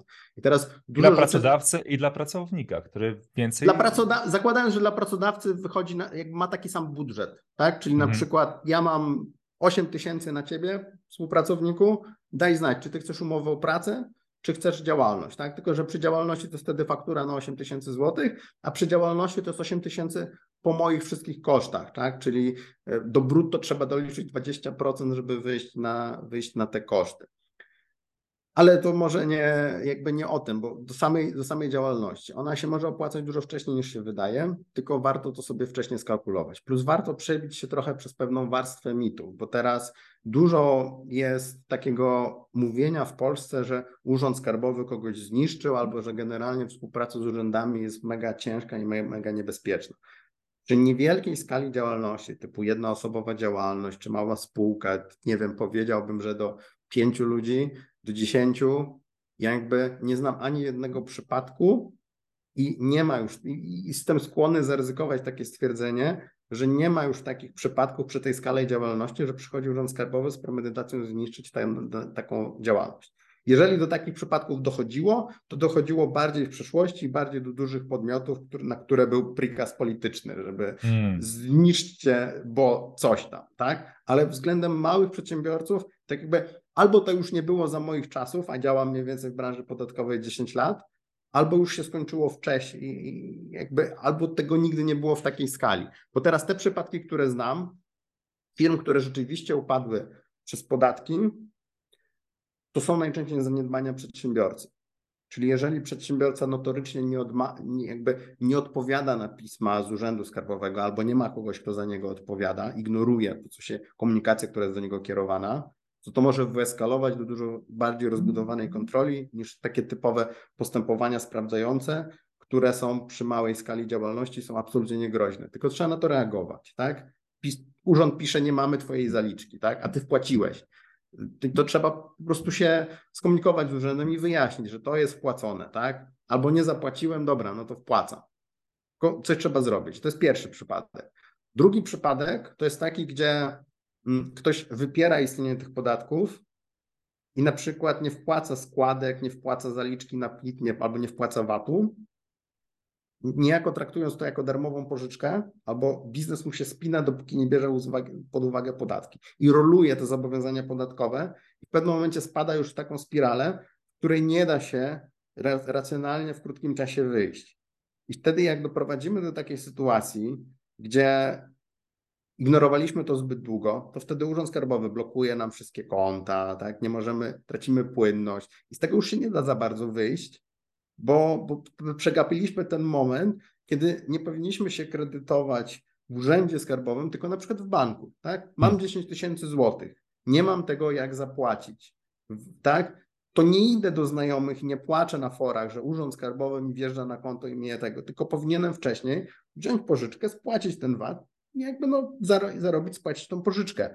A jeżeli czekam, że może Urząd Skarbowy może mi łaskawie nie, wejdzie, nie zrobi egzekucji, no zrobi egzekucję, bo on już ma o tym informację. I teraz jakby to trzeba mm, jakby adresować zawczasu i nie wypierać tego. I ta konfrontacja z rzeczywistością, jak liczymy w ogóle, czy nam się biznes opłaca, to te podatki trzeba wziąć pod uwagę. Bo jak liczymy to, czy nam się biznes spina po tym, ile wpływa na nasze konto, no to to jest przepis na katastrofę, bo jak wpływa nam na konto 10 tysięcy od klientów, to jeżeli to byłoby na umowie o pracę, to 10 tysięcy jest nasze. Ale jeżeli mamy działalność, wystawiamy faktury i wpływa nam 10 tysięcy, to w tym jest prawie 2000 VAT-u, w tym jest jeszcze podatek dochodowy do zapłaty, w tym jest ZUS. Tak? Więc gdzieś tam finalnie dysponujemy kwotą około 6 tysięcy. I tym możemy dysponować.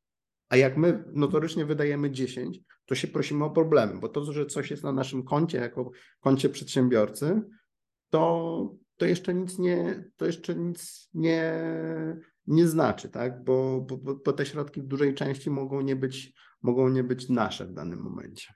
Tak, ja pamiętam, że w momencie, kiedy przeszliśmy, staliśmy się watowcami, to my w naszych arkuszach kalkulacyjnych w ogóle nie posługiwaliśmy się kwotą brutto, tylko cały czas netto, bo tak naprawdę kwota, kwota VAT nas nie interesowała, to ile zrobiliśmy, wiesz, y, ile wygenerowaliśmy sprzedaży, tylko wszystko obliczyliśmy w netto i tak naprawdę ten VAT u nas był ok, wiemy, że mamy to i to jest w ogóle, wiesz, zabezpieczone na naszym koncie i musimy to oddać na koniec miesiąca e, dla urzędu, ale w ogóle w naszych arkuszach nie posługiwaliśmy się tą kwotą i to naprawdę dawało nam spokojną głowę, bo, bo, bo to jest netto jest, można powiedzieć, takie, które e, ok, z niego jeszcze podatek płacimy, tak, z tej kwoty netto, ale, znaczy z tej całej kwoty, ale no według mnie ta kwota netto, jakby to, patrząc na brutto, wiesz, kiedy patrzysz na swoim koncie i ok, to tyle mamy, no, no nie, 23% jest na pewno do oddania tutaj dla państwa, tak?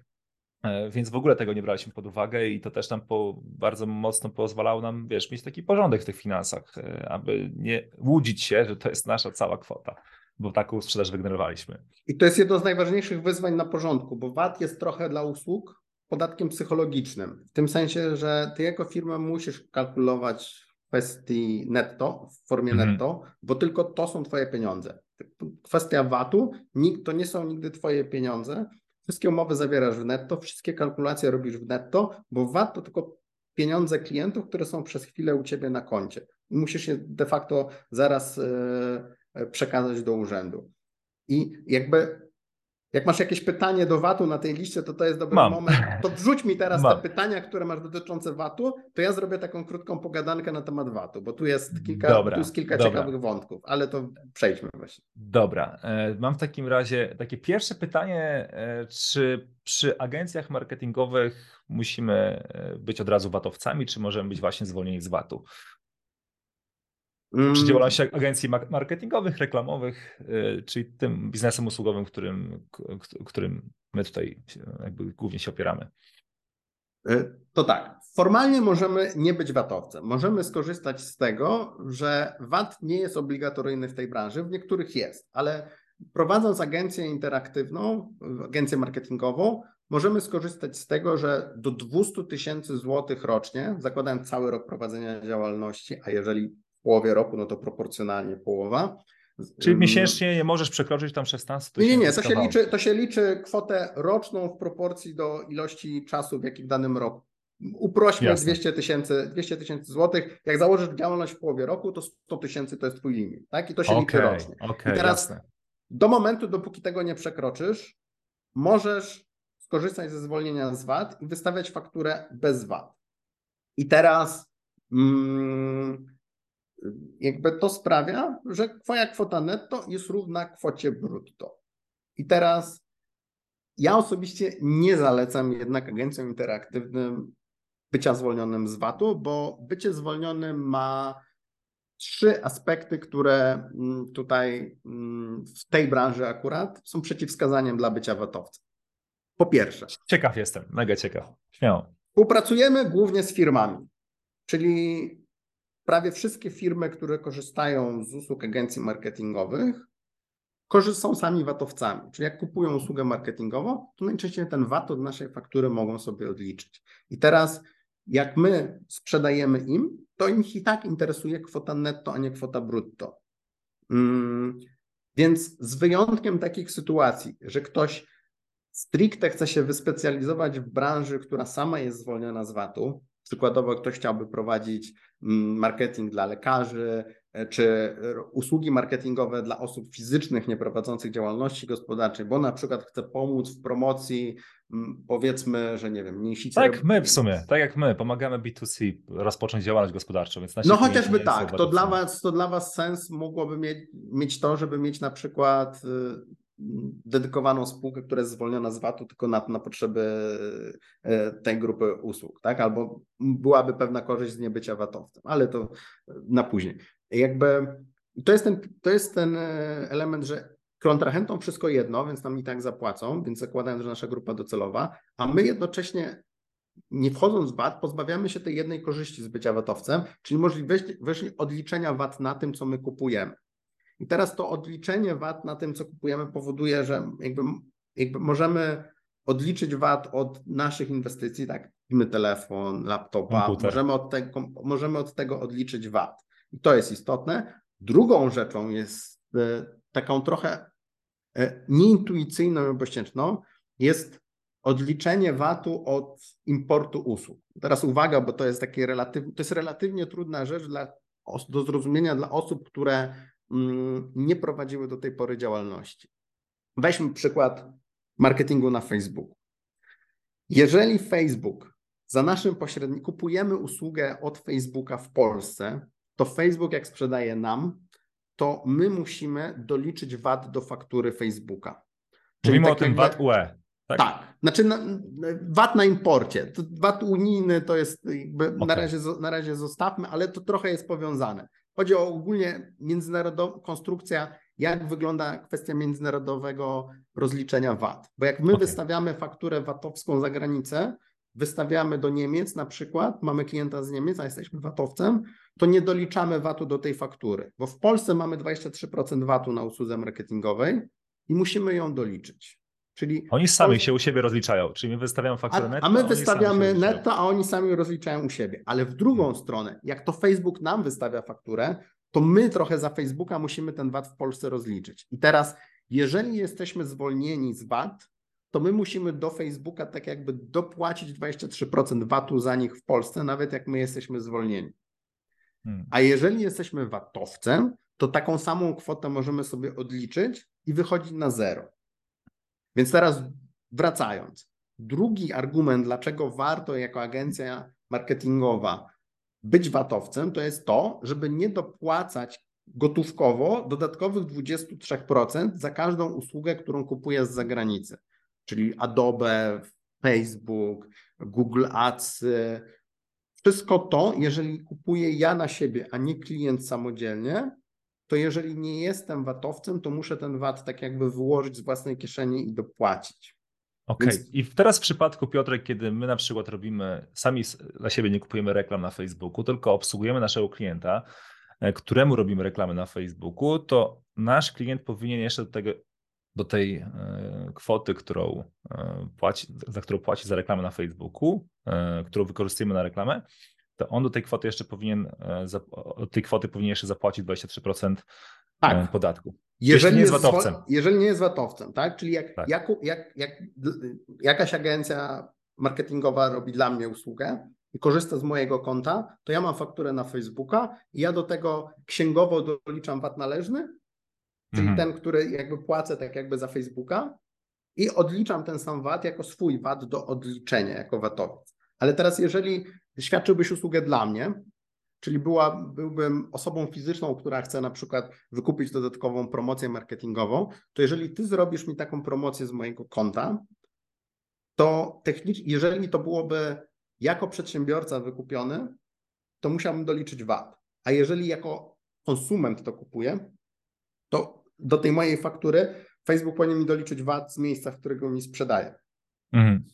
Więc to jest takie trudne do zrozumienia, nieintuicyjne na początku, ale upraszczając, VAT działa tak, że jak fakturujemy za granicę, to rozlicza ten, który kupuje, a jak my kupujemy od Facebooka, to my rozliczamy jako kupujący. I teraz, Jasne. jak jesteśmy VAT-owcem, to nie musimy nic dopłacać, a jak jesteśmy e, zwolnieni, to, to niestety ta część, którą płacimy za Facebooka, nadal pozostaje. Dużo osób o tym nie wie, bo po prostu robi to bezrefleksyjnie, tak, czy bez księgowości, tak, i nie wie, że w ogóle coś takiego powinno być. Był taki moment... Też wielu księgowych też nie wie o tym często, z czym ja się spotkałem też. Bo może jakby mogą też nie mieć faktur, bo teraz dopóki mm. ja nie widzę, że ktoś ma taką fakturę, to, to, to nic nie zrobię, bo generalnie podejście niektórych księgowych do tego tematu jest takie, że no, jeżeli tak robiłeś, to zakop tą fakturę, tak? Jakby udawajmy, że tego nie, nie było, bo jest cała oddzielna deklaracja VAT-owska do składania VAT-u do zapłaty dla osób zwolnionych z VAT. Mhm. Okej. Okay. Dobra, to, to był ten drugi argument, dlaczego warto być. Mm, warto trzeci być... już, trzeci w sumie już, bo no w sumie... trzy, trzy były. Tak. E, właśnie tutaj odnośnie tego VAT-u jeszcze Piotrek ma e, z naszej społeczności case, e, który właśnie, dobra, to może go przeczytam. Moi klienci nie są płatnikami VAT, branża finansowa. Na ten moment również nie jestem płatnikiem VAT, a ze względu, artykuł tutaj wpisał 113, pewnie chodzi o to, że jeszcze robi poniżej 200 tysięcy tak, rocznie. Tak, tak, dokładnie to. Ale w przyszłym roku już płatnikiem VAT będę. Do faktur zacznę doliczać 23% VAT, którego moi klienci sobie nie odliczą. W takim układzie albo ja, albo, yy, albo ja będę zarabiać mniej o 23%, yy, albo klient będzie płacić 23% więcej dla, dla Piotrka, ale nie chce tego robić. Czy jest sposób na optymalizację tej sytuacji? Mm, jest. To tak, to tak mm, w skrócie. Ale to za, jakby zaraz się na tym pochylę dalej, bo jakby ten limit jest dla jednego określonego podmiotu. Więc mm, w wielu przypadkach jak ktoś przekracza ten limit, to mówię, że po prostu psychologicznie powinienem przełknąć to, że wchodzi, wchodzi do VAT, ale akurat ten przypadek, który przytoczyłeś, jest prawdopodobnie skrajnym przypadkiem, w którym wejście, przekroczenie tego pułapu będzie trochę katastrofą dla firmy. Tak? Czyli w ogóle zetnie marżę, bo w praktyce to działa tak, że jak się przekroczy, to od tego momentu, od faktury wystawionej danego dnia, od tej faktury, którą przekroczysz kwotę, musisz zacząć doliczać 23% VAT-u. Jak przegapisz ten, przegapisz ten moment, to niejako wstecznie musisz przeliczyć wszystkie te faktury do tego, do tego momentu i to wtedy jest finansowo e, straszne i bolesne. I teraz mm, i ważna sprawa, czy, czy to powinien właśnie przedsiębiorca pilnować tego, czy biuro rachunkowe pilnuje tej kwoty? E, mm, Jak to wygląda jakby powinien, powinien pilnować tego przedsiębiorca, bo tak jakby hmm. oczywiście może zlecić dodatkowo pilnowanie tego biurom rachunkowym i wiele biur rachunkowych pilnuje tego niejako samych, sami z siebie, bo wiedzą jak bolesne, bolesne to jest. Ale jeżeli prowadzimy biznes, to przede wszystkim jako przedsiębiorca powinniśmy to pilnować, chociażby z tego powodu, że biuro rachunkowe dopiero po miesiącu się dowie, że ten limit przekroczyłeś. Dopiero z tych mm. faktur, które ty wystawisz. Jeżeli ty popłyniesz za daleko, to, to, to w ogóle nie dasz szansy wyła, wyłapania tego. Tak? My na przykład kiedyś mieliśmy politykę, że miesiąc przed tym limitem jakby jak mieliśmy estymację na przykład dochodów takich w miarę powtarzanych biznesów, to miesiąc przed limitem dawaliśmy znać i okazało się, że to w wielu przypadkach było za późno, tak, że uprzedzaliśmy, że a słuchaj, bo się zbliża do takiego limitu i jakby trzy miesiące wcześniej, żeby jakby obniżyliśmy ten próg, że tam na przykład od 160 tysięcy staramy się jak przekroczy ktoś, żeby dać cynk, e, natomiast to jakby to ty wystawiasz swoje faktury, jakby a przynajmniej powinieneś. Ja jestem wielkim przeciwnikiem, żeby przejmowania wystawiania faktur przez biuro rachunkowe, mm, bo musisz wiedzieć, na jakim poziomie masz przychody i samemu gdzieś tam to, e, to kontrolować. Teraz wracając, jeżeli ktoś bardzo chce ominąć ten limit, to, to, to podstawowa informacja do omijania tego limitu, do omijania, jakby jest taka, że ten limit liczy się dla każdego poziomu z osobna, e, dla, dla każdego podmiotu z osobna. Czyli jeżeli założymy na przykład spółkę osobową, cywilną, czy jawną, czy e, mm, z dowolną osobą, to ten tworzy się nowy podmiot i na potrzeby podatku VAT ten podmiot ma liczony w oddzielny sposób limit VAT i może mieć swoje 200 tysięcy sprzedaży rocznie, bez wpadania, bez wpadania ten limit. Czyli przykładowo właściciel może mieć z jednej strony swoją jednoosobową działalność gospodarczą, a z drugiej strony na przykład spółkę cywilną ze wspólnikiem, w której ma oddzielny limit, a wspólnik ma swoją działalność, w której też ma limit 200 tysięcy złotych na, na tego rodzaju usługę, a jak założą spółkę ZO, to ta spółka ZO też ma swój limit 200 tysięcy złotych. I teraz tylko pytanie, żeby te koszty obsługi czy koszty robienia takiej grupy nie przekroczyły tej oszczędności E, oszczędności na VAT. Tak? Za daleko, jak ktoś tutaj pójdzie, to może się narazić na zarzut, że to jest sztuczna struktura podatkowa. E, natomiast na poziomie e, jakby formalnym jest to, jakby jest to możliwe, każdy podmiot, każdy podmiot ma swój oddzielny, oddzielny limit.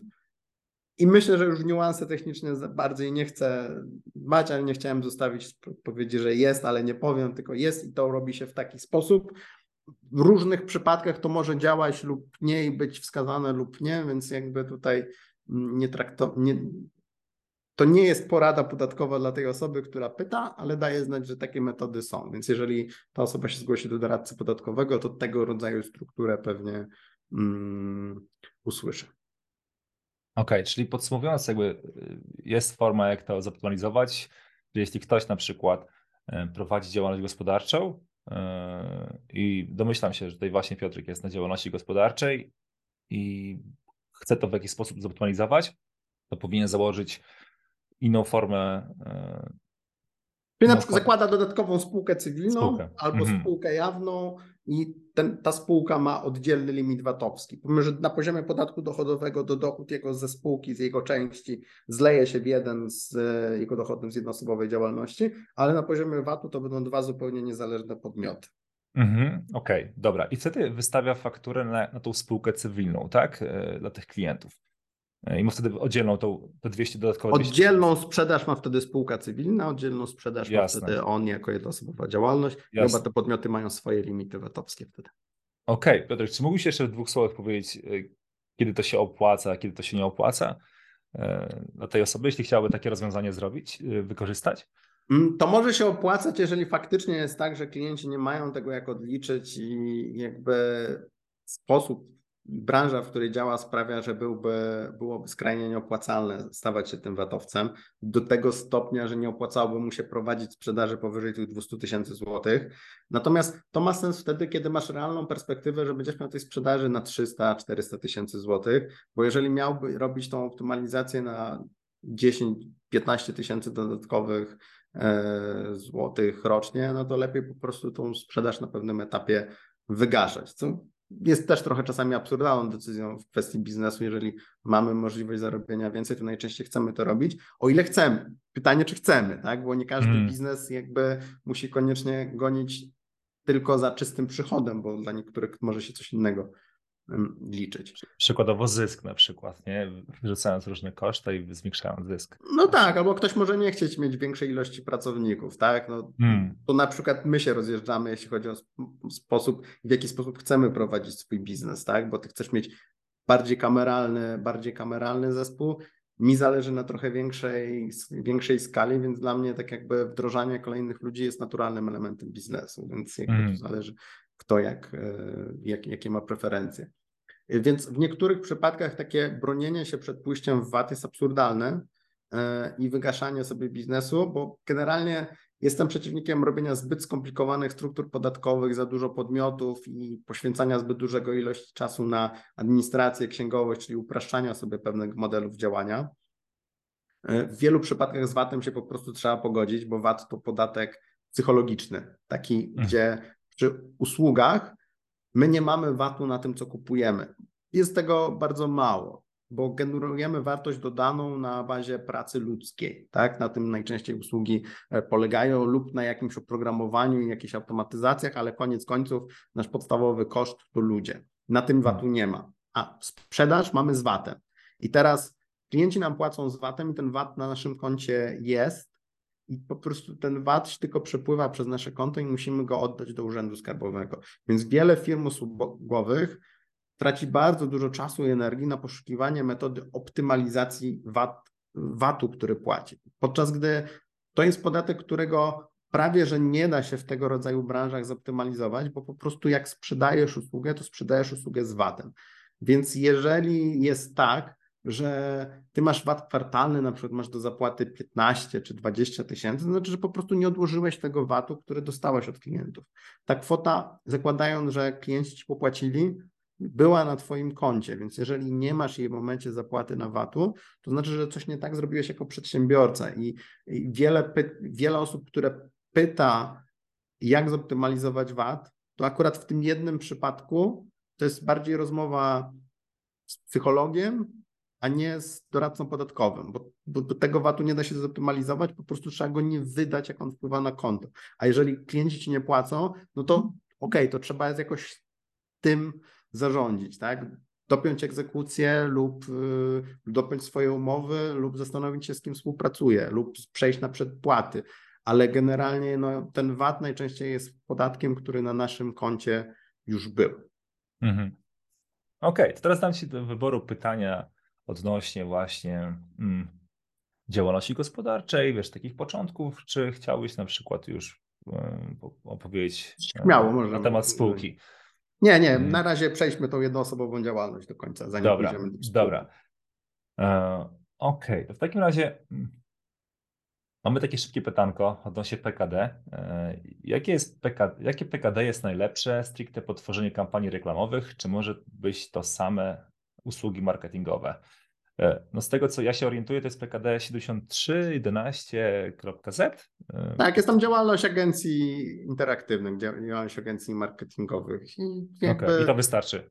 No i absolutnie wystarczy. Tak jakby PKD w praktyce nie ma dużego znaczenia tak naprawdę. Tak. No, coś trzeba wybrać, coś trzeba wpisać na biznes.gov.pl i, i, i, ewentualnie może służyć tylko pomocniczo przy okazji weryfikacji kosztów przy skarbowy, na ile są związane z działalnością, czy, e, czy nie. Przy niektórych dotacjach, czy, e, czy starając się uzyskać jakieś dofinansowanie, to trzeba mieć to PKD wpisane, które, e, które dotyczy tej branży. W okresie Polskiego Ładu to miało, znaczy tarczy antykryzysowych, przykowidowych, Mm, miało to znaczenie, bo pewne branże były obejmowane jakimiś dofinansowaniami, pewne nie, ale w takim codziennym prowadzeniu biznesu to ma bardzo marginalne znaczenie.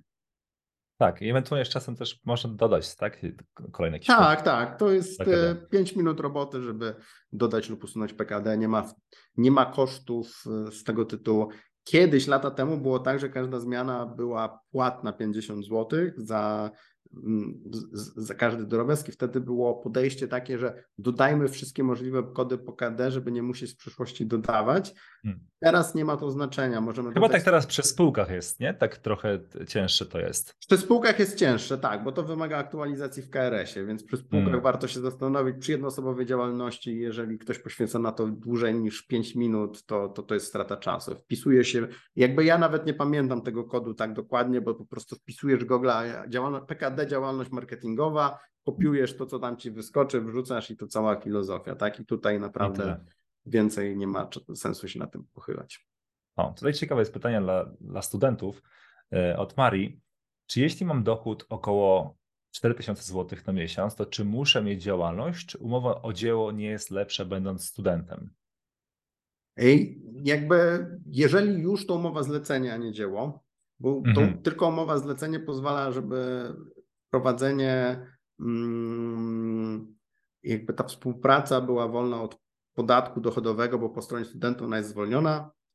Jakby zleceniodawca nie musi, mm, jakby nie musi odprowadzać tej składki, znaczy składek, nie musi odprowadzać zaliczki na podatek i student potem finalnie w swoim rozliczeniu rocznym też nie musi. Więc jeżeli, jeżeli miałbyś tak jakby w swoim portfolio studentów, którzy chcieliby działać w ten sposób, no to oni mają de facto raj podatkowy w Polsce. Tylko najczęściej są za młodzi, żeby to docenić. Jakbym hmm. ja miał, był studentem do 26 roku życia, to w ogóle żadnej spółki nie miał, tylko ze wszystkim miałbym zlecenie zawarte.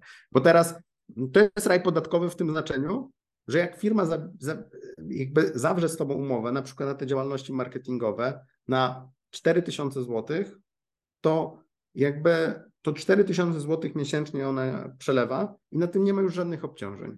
Oni tylko muszą po prostu na koniec roku wystawić PITA 11 tej osobie yy, i uwzględnić w jakichś tam swoich statystycznych e, obowiązkach, mieć umowę i jakiś rachunek co miesiąc. I to wszystko. Więc jakby e, studentom nie ma sensu szukać żadnych innych, innych rzeczy. Hmm. To dzieło dla niestudentów jest potencjalnie biznesowo do, roz, do rozważenia, tylko tam jest też dużo wątpliwości, mm, co może być w ramach umowy dzieło, co nie. Natomiast mm, dopóki ktoś ma status studenta do 26 roku życia, nic lepszego niż taka umowa zlecenie nie będzie. Jest to, to, to też czasami trzeba się wcielić w rolę takiej osoby, która sama edukuje, bo to nawet przedsiębiorca może nie wiedzieć, że to tak działa. Więc jeżeli ktoś chce na przykład, nie wiem, ma małą firmę, przykładowo zgłosi się do warsztatu samochodowego, na przykład, żeby poprowadzić im marketing. I oni mogą na przykład nie wiedzieć, że umowy ze studentami działają w taki rewelacyjny sposób i że tak naprawdę dużo się nie narobią przy tym, żeby, e, żeby musieć to rozliczyć, a dla nich to będzie nawet korzystne. Tak, no tak. Właśnie muszą tych podatków płacić za te osoby i to jest piękne. Tak, że... tak. Więc Ale to jest, ja to jest odgoniłem... jedna Śmiało, śmiało dokończ. Właśnie, właśnie wielokrotnie miałem taką, taką sytuację, gdzie zgłaszał się na konsultację właśnie student do 26 roku życia, właśnie wy, wyliczyć, czy opłaca mu się działalność, gdzie z tego powodu jakby um, uświadamiałem tą osobę, że na przykład bez sensu jest dla niego na ten moment ta działalność, bo masz bez sensu dla ciebie jakieś tam Cypry, Malty, bo ty masz raj podatkowy pod nosem. Tutaj. Tak?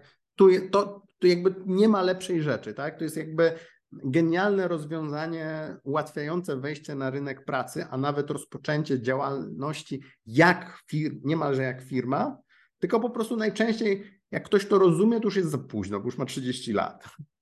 Hmm, więc, e, więc bardzo często mówiłem, że skorzystaj z tego, a my się widzimy jak po 26 urodzinach, kiedy już trochę nie uciekniesz przed działalnością, ale do tego momentu wyciskałbym tą formę prowadzenia działalności, jakby współpracy, nawet nie prowadzenia działalności, jak cytrynę, bo absolutnie nie ma przeciwwskazań, żeby mieć mm, takich współprac kilka.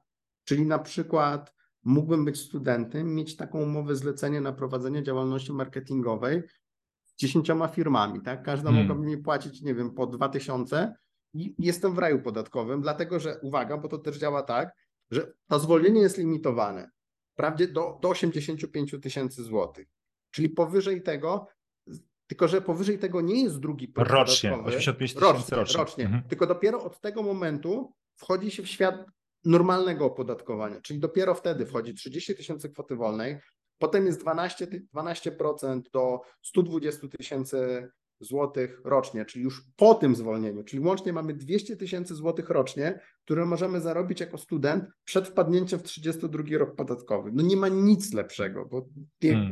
to oznacza, że do 200 tysięcy nasz efektywny poziom opodatkowania to jest 6% podatku. Hmm. To jest to jest traj. Wspaniała wiadomość. Wspaniała tak. wiadomość dla studentów. E, czyli nawet osoby, które wiesz, e, nie studiują, to może po tej, po tej informacji, wiesz, pójdą, zapiszą się na studia i zaczną swój biznes tylko dlatego właśnie, żeby być w raju podatkowym, nie? Zobacz, że to jest, to jest ciekawe, nie? Takich informacji jest mało w ogóle w, w internecie, wiesz, tak, Bo tego jakby rzeczy. Są dwie rzeczy, które zaciemniają dyskusję o podatkach, bo są dwie skrajności, które mnie trochę irytują. Ja jestem takim radykalnym centrystą, powiedzmy. Jakby hmm. skrajność, która mówi, że podatki są złe i w ogóle wypieranie jakichkolwiek informacji na temat tych podatków, a druga skrajność mówi jakby i to utrudnia zrozumienie, tak, bo y, jak pewne mechanizmy działają, bo to jedzie na wyparciu, wypieramy rzeczywistość, bo tak, bo chcemy, żeby były podatki niskie, uczciwie i tak dalej. A tam, gdzie mamy prawdziwie niskie podatki, to w sumie a, to jakoś tam y, umyka. A druga rzecz, to jesteśmy bombardowani tak jakby informacją, że wszystkie cywilno-prawne umowy to zło śmieciówki i w ogóle nie warto tego za, za, zawierać, tak? Czyli jakby ktoś przychodzi, że dostaje umowę zlecenie zamiast umowy o pracę i jak, to bez sensu, tak? A może się, ale właśnie to jest bardzo opłacalna forma dla studenta również, tak? I jakby studenci mogą nawet nie być świadomi, jak silną pozycję negocjacyjną mają w ten, w ten sposób. Bo ja, żeby zapłacić 3000 zł na umowie o pracę, to muszę wyłożyć 5100 zł jako pracodawca. Tak? Więc dla mnie student, który będzie chciał netto 4000 jest tańszy niż pracownik, który chce 3000 na rękę. I teraz y, to warto wiedzieć, tak? bo często jest tak, że mm, ludzie, którzy wiedzą, jak to działa, tak? I że, że są pewne ograniczenia budżetowe, mogą chcieć jak najdłużej utrzymać ten status studenta, bo im się to bardziej, im się to bardziej opłaca. Fajnie. Pozdrawiam studentów w takim razie. W 26 roku życia. Okej, okay. idziemy dalej. Może teraz coś dla osób, które mm, pracują na etacie i też chcą gdzieś tam na boku tak zwane side hustle robić i zacząć swoją działalność gospodarczą, czy prowadzą działalność gospodarczą.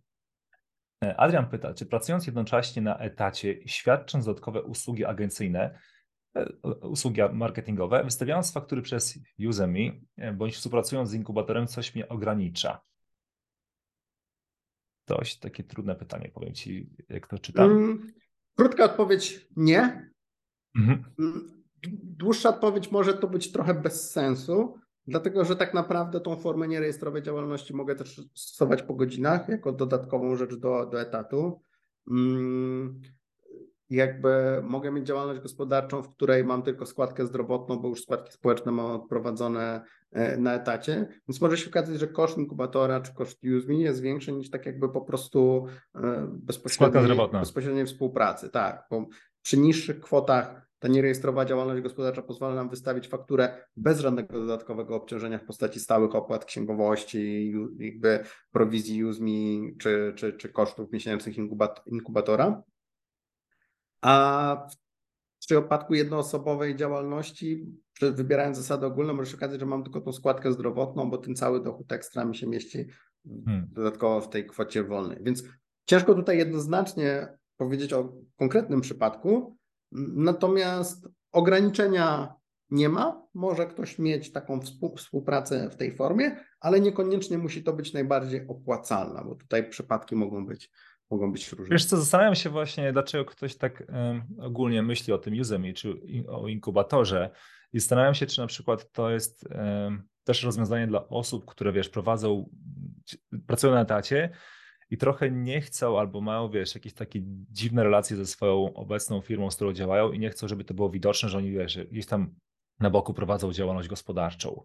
E, to może, być się... jakiś, to może być jakiś argument, tak? Bo mhm. niektórzy różnie na to negatywnie na to postrzegają. Więc akurat taką argumentację mogę zrozumieć, bo faktycznie współpraca za pośrednictwem tego rodzaju portali czy inkubatorów mm, pozwala niejako trochę ukryć nam to, że prowadzimy swoją, swoją działalność. Pytanie, okay. czy chcemy, tak? Ja, ja byłem jedną osobą na przykład w swojej firmie, która była ogromną korporacją, z uchylonym zakazem konkurencji, bo tam jakieś cztery szczeble partnerów przeszedłem, żeby uzyskać zgodę na to, żeby założyć sobie biuro rankowe po godzinach. Hmm. Ciekawe. To, to się w e, wielu po, przypadkach da zrobić, bo tylko no, zależy od firmy. No właśnie. E, kolejne pytanie od Adriana. Czy mój dodatkowy dochód z agencji nie może przekroczyć jakiegoś progu na fakturach, które generowałbym przez Udemy, bądź współpracując z inkubatorem? Przy tym rodzaju współpracy to nie ma znaczenia. Tam okay. nie ma żadnego limitu. Jakby, jeżeli te firmy nie mają jakiegoś wewnętrznego, to to nie ma znaczenia. Okej. Okay. Dobra, tutaj Michał pyta, najlepsza forma działalności na początek to, e, czy właśnie JDG na ryczałcie, czy jakiś liniowy, zasady ogólne, itp. Jeśli forma X, to dlaczego jest najlepsza? Mm, jednoosobowa działalność gospodarcza powinna być takim domyślnym rozwiązaniem na początku, mhm. Mm, bo prawie zawsze ona jest najlepsza. Może być tak, że czasami jest za wcześnie, mm, natomiast rzadko kiedy spółka się opłaca od pierwszego dnia. Mhm. Najczęściej działalność gospodarcza ze wszystkimi ulgami dla świeżych przedsiębiorców, więc jeżeli ktoś jeszcze ma je niewykorzystane, nie miał założonej działalności, to tą działalność może założyć jednoznacznie, sprawnie, szybko i łatwo się z niej wycofać, gdyby coś nie wyszło. Natomiast jeśli chodzi o formę opodatkowania, to to już zależy od indywidualnych przypadków. Ale żeby nie zostawić z takim po prostu to zależy, to dam parę przykładów. Jeżeli ktoś ma bardzo niski dochód, czyli tą działalność będzie traktował jako tam dorobienie dodatkowych paru set, paru tysięcy, paru tysięcy złotych, to bardzo często te zasady ogólne są najlepsze na początku. Dlatego, że ten 12% podatek pojawia się dopiero po wykorzystaniu kwoty wolnej do, do 30 tysięcy złotych, więc takim naszym realnym obciążeniem na początku jest tylko 9% składka zdrowotna. Więc to jest e, najczęściej, to się na, do pewnej kwoty najbardziej opłaca. Od pewnego momentu ten ryczałt może się opłacać bardziej. Teraz mm, ryczałtowe opodatkowanie przychodu mm, w branży marketingowej to najczęściej 15%, bo usługi marketingowe, więc, e, więc bardziej nam się opłaca mieć to 15% ryczałt w momencie, gdy faktycznie nie jesteśmy w stanie kosztami zbić tak podatku, nie mamy, nie mamy kosztów, żeby wychodziło nam lepiej niż to 12% na zasadach ogólnych. Poniżej to jest 30... częsty problem, bo w sumie przy naszej, przy naszej formie działalności nie mamy, odchodzi biuro, e, akurat mówię o tym w stricte naszej, takim modelu zdalnej agencji marketingowej, odchodzi biuro, odchodzą, odchodzą różne sprzęty, które kupujemy, bo tak naprawdę większość osób, wiesz, ma laptopy, komputery, więc tych kosztów właśnie nie ma. I to jest e, problem. A na, tak, na, tylko specjalnie jeżeli, będziemy je generować, tak?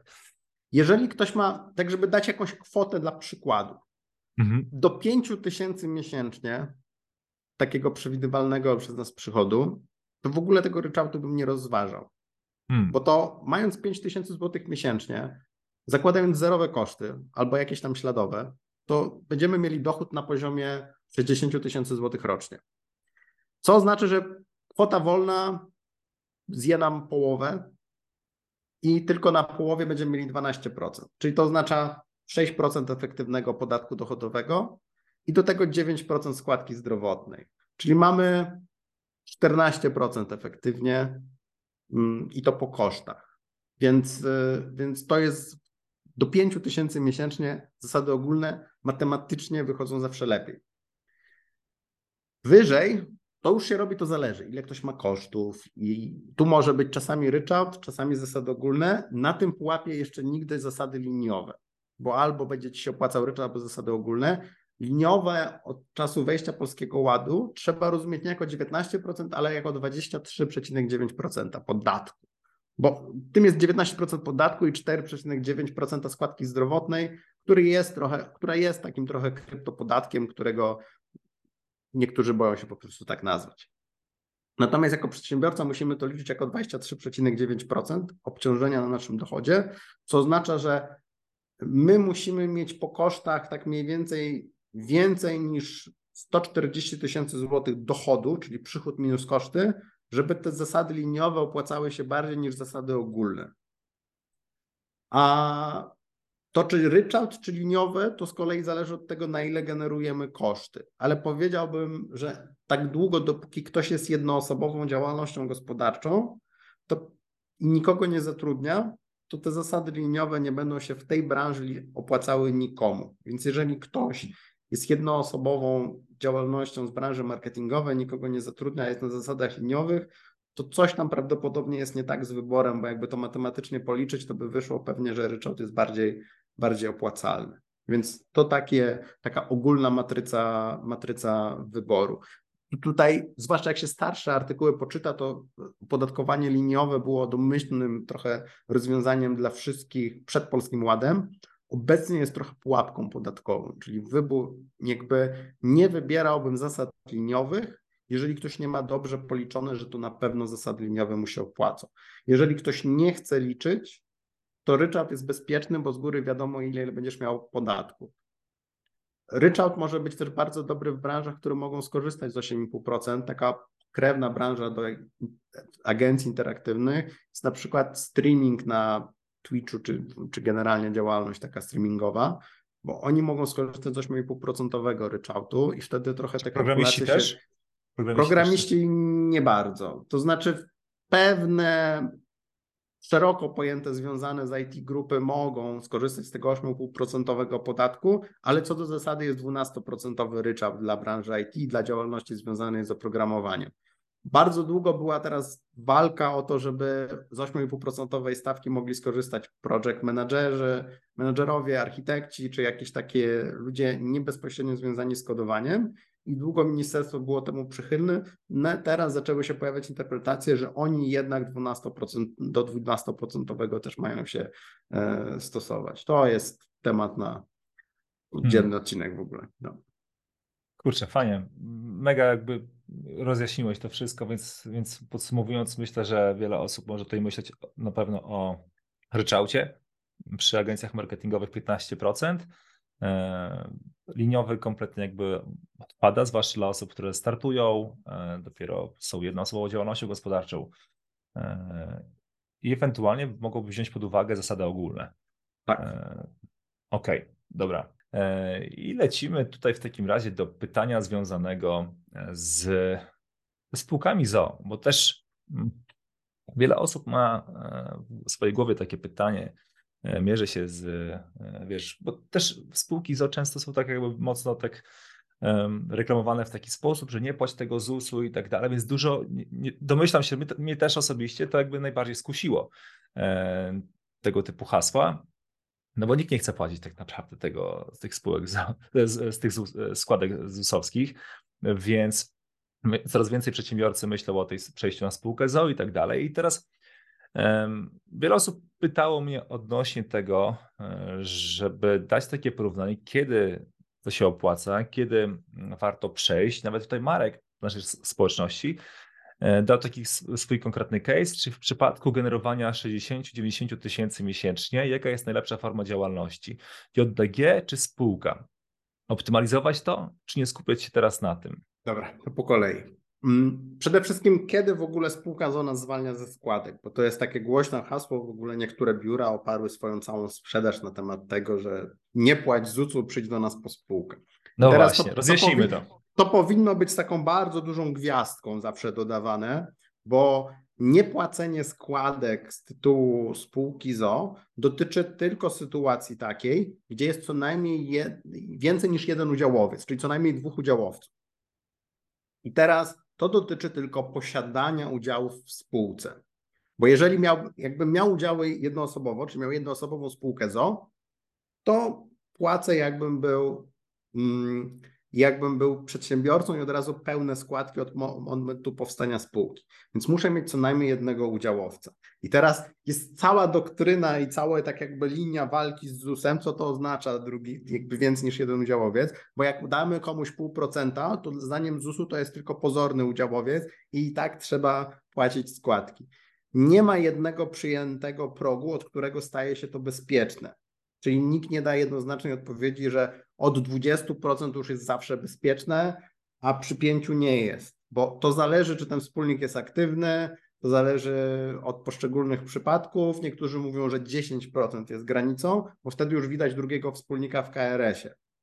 Ale tutaj poszczególne weryfikacje ZUS-u wskazują, że jak ZUS podnosi ten temat, to wskazuje na to, czy wspólnik działał pozornie, czy nie. I tutaj wbrew pozorom sądy idą po stronie ZUS-u, że najczęściej jak ZUS zakwestionuje drugiego udziałowca jako pozornego, no to przed sądem wcale nie jest tak oczywiste, że się obronimy, wskazując, że coś tam ten udziałowiec zrobił, bo sądy uznają, że podpisanie się pod sprawozdaniem raz do roku to jeszcze nie jest jakiś tam aktywny udział w spółce.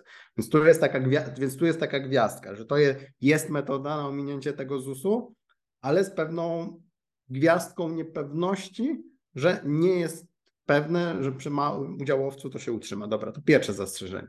Drugie, to dotyczy tylko posiadania udziałów w spółce, a spółka ZO ma podstawowy problem, polega na tym, jak wypłacić środki ze spółki w taki sposób, żeby to było jakby legalne i podtrzymywalne. Tak? No bo oczywiście nikt jakby nie zabroni ci zrobić przelewu z konta spółki na swoje prywatne konto, ale to nie będzie tak jakby formalnie prawidłowe wyprowadzenie środków ze spółki, bo teraz, żeby spółka dokonała wypłaty swojemu nawet głównemu udziałowcowi, to każda wypłata ze spółki musi mieć jakiś tytuł prawny do wypłaty.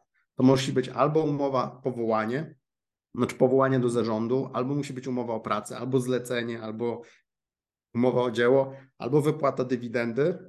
Jest tu mnóstwo form, albo nawet wystawienie faktury na spółkę. W różnych przypadkach jakby różna forma może być najlepsza lub najbardziej optymalna. Więc jakby tutaj nie chcę brnąć za daleko. Natomiast mm, na przykład na takiej wypłacie powołania, która jest najczęściej opłacalną do pewnego momentu formą i taką najprostszą, najbardziej prawilną, czyli tak jak się powinno, e, jakby mamy 9% składkę zdrowotną na tych wypłatach od czasu Polskiego Ładu, czyli tak nie całkiem omijamy te składki. Składek nie ma całkowicie, tylko jak wypłacamy wszystko dywidendą. Tylko tam z kolei mamy 19% podatek na dywidendzie i to na środkach, które już są opodatkowane wcześniej w spółce, 9% CIT-em najczęściej. Czyli niekoniecznie jest to najoptymalniejsza forma, zwłaszcza przy mniejszej skali biznesu, gdzie to my de facto chcemy działać jako mała agencja w formie spółki ZO. To ta dywidenda to nigdy nie będzie się, nigdy nie będzie się tak de facto e, spinała. Więc kiedy ta spółka zaczyna się opłacać? Moim zdaniem taką naturalną ścieżką jest założenie najpierw działalności gospodarczej, prowadzenie działalności w tej formie, zwłaszcza w branży marketingowej, w której nie ma jakichś dużych zobowiązań, kredytów, kupowania maszyn, dotacji, tylko najczęściej to jest albo jeden człowiek, albo grupa ludzi, która świadczy usługi. Do tego najczęściej spółka ZO nie jest niezbędna, zwłaszcza na tym początkowym okresie. Mając działalność powyżej dwóch i pół roku wchodzi się w tak zwane pełne składki z działalności, kończy się okres ulg na, na składek, na które możemy liczyć. Na tym etapie. Tak zwany mały okazać, ZUS. Tak zwany mały ZUS, bo najpierw mamy 6 miesięcy ulgi na ZUS, czyli gdzie płacimy tylko składkę zdrowotną. Potem mamy dodatkowe dwa lata tak zwanego preferencyjnego ZUS-u, czyli tak, tak zwanego małego, małego ZUS-u. I dopiero po dwóch i pół roku wchodzimy na składki. I teraz na tym etapie, jak zarabiamy mało, to jeszcze mamy coś takiego jak proporcjonalny ZUS od dochodu. A mało zdaniem ZUS-u to jest do 120 tysięcy złotych przychodu rocznie i tak mniej więcej 2 mm, do, do 5 przy, przychodu. Bo to się potem od dochodu liczy w praktyce, ale chciałem dać jakiś przedział, y, który się w to mieści i wtedy ciągle możemy płacić proporcjonalnie, czyli mniej niż pełny ZUS. Natomiast jak zarabiamy więcej, no to już jesteśmy skazani na płacenie co miesiąc tego pełnego ZUS-u i to jest ten moment, kiedy warto przeliczyć, czy przypadkiem nie zaczyna nam się opłacać bardzo spółka ZO albo spółka komandytowa, która trochę działa na innej zasadzie i słówko też o niej powiem, kiedy, kiedy ją rozważyć. I teraz dopiero jak to rozważymy, to ta spółka ZO może mieć sens. Zwłaszcza jeżeli chcemy na przykład mamy już jakieś koszty, mamy jakichś pracowników, to wtedy płacenie od tego, co ta spółka realnie zarabia, bo mamy w spółce 9% CIT do limitu 2 milionów euro, ale zakładam, że e, cały czas zakładam, że mówimy o małych agencjach marketingowych interaktywnych, więc staram się nie wrzucać zbyt dużo wyjątków i to zależy. I teraz, mając taką małą spółkę ZO, mierzę się w tym limicie do 9% CIT-u, mamy w tej spółce możliwość rozliczania kosztów. I wtedy ta spółka ma, może mieć sens, zwłaszcza jeżeli chcemy te środki albo reinwestować, albo kumulować w ramach tej spółki, czy na rezerwę, czy na przyszłe inwestycje, bo możemy w tej spółce te środki zostawić, a przez to nie mieć tego dodatkowego opodatkowania na wypłacie ze spółki, tylko w niej te zyski niejako kumulować, bo mamy podatek wtedy tylko na tym, co spółka realnie zarabia. A w momencie, gdy pojawiają się pracownicy, to, to wtedy koszty się nie kończą tak naprawdę. Bo dowolną, jakby dowolną kwotą, jaką dysponujemy, jesteśmy w stanie wrzucić w pracowników, no bo każdy, kto prowadzi biznes, wie, że pracownicy to studia bez dna. Nie mając tutaj nic negatywnego na myśli, ale wszyscy chcemy zarabiać więcej, tak? Maksymalnie ile się da przy naszych możliwościach, umiejętnościach, tak? Plus minus y, rzeczy niematerialne, czyli komfort danego miejsca, ale no koniec końców, jeżeli mamy do wyboru, czy chcesz zarabiać 5 czy 10 przy zachowaniu tych samych warunków wszystkiego, no to każdy wybierze więcej. Naturalna potrzeba. I w spółce ZO możemy to odliczać. I, i teraz. Mm, Proszę dam konkretny przykład. Damy konkretny tak. przykład. No właśnie wracam do tego przykładu. Tam było, gdy było to mowa o tych 60. No, no właśnie. No właśnie. Wyobraź sobie, że jesteś, że jesteś właśnie taką osobą, prowadzisz na chwilę jednoosobową działalność gospodarczą, działasz samodzielnie, ewentualnie masz y, wirtualną asystentkę czy osobę, która ci w jakiś sposób wspiera w działaniach administracyjnych.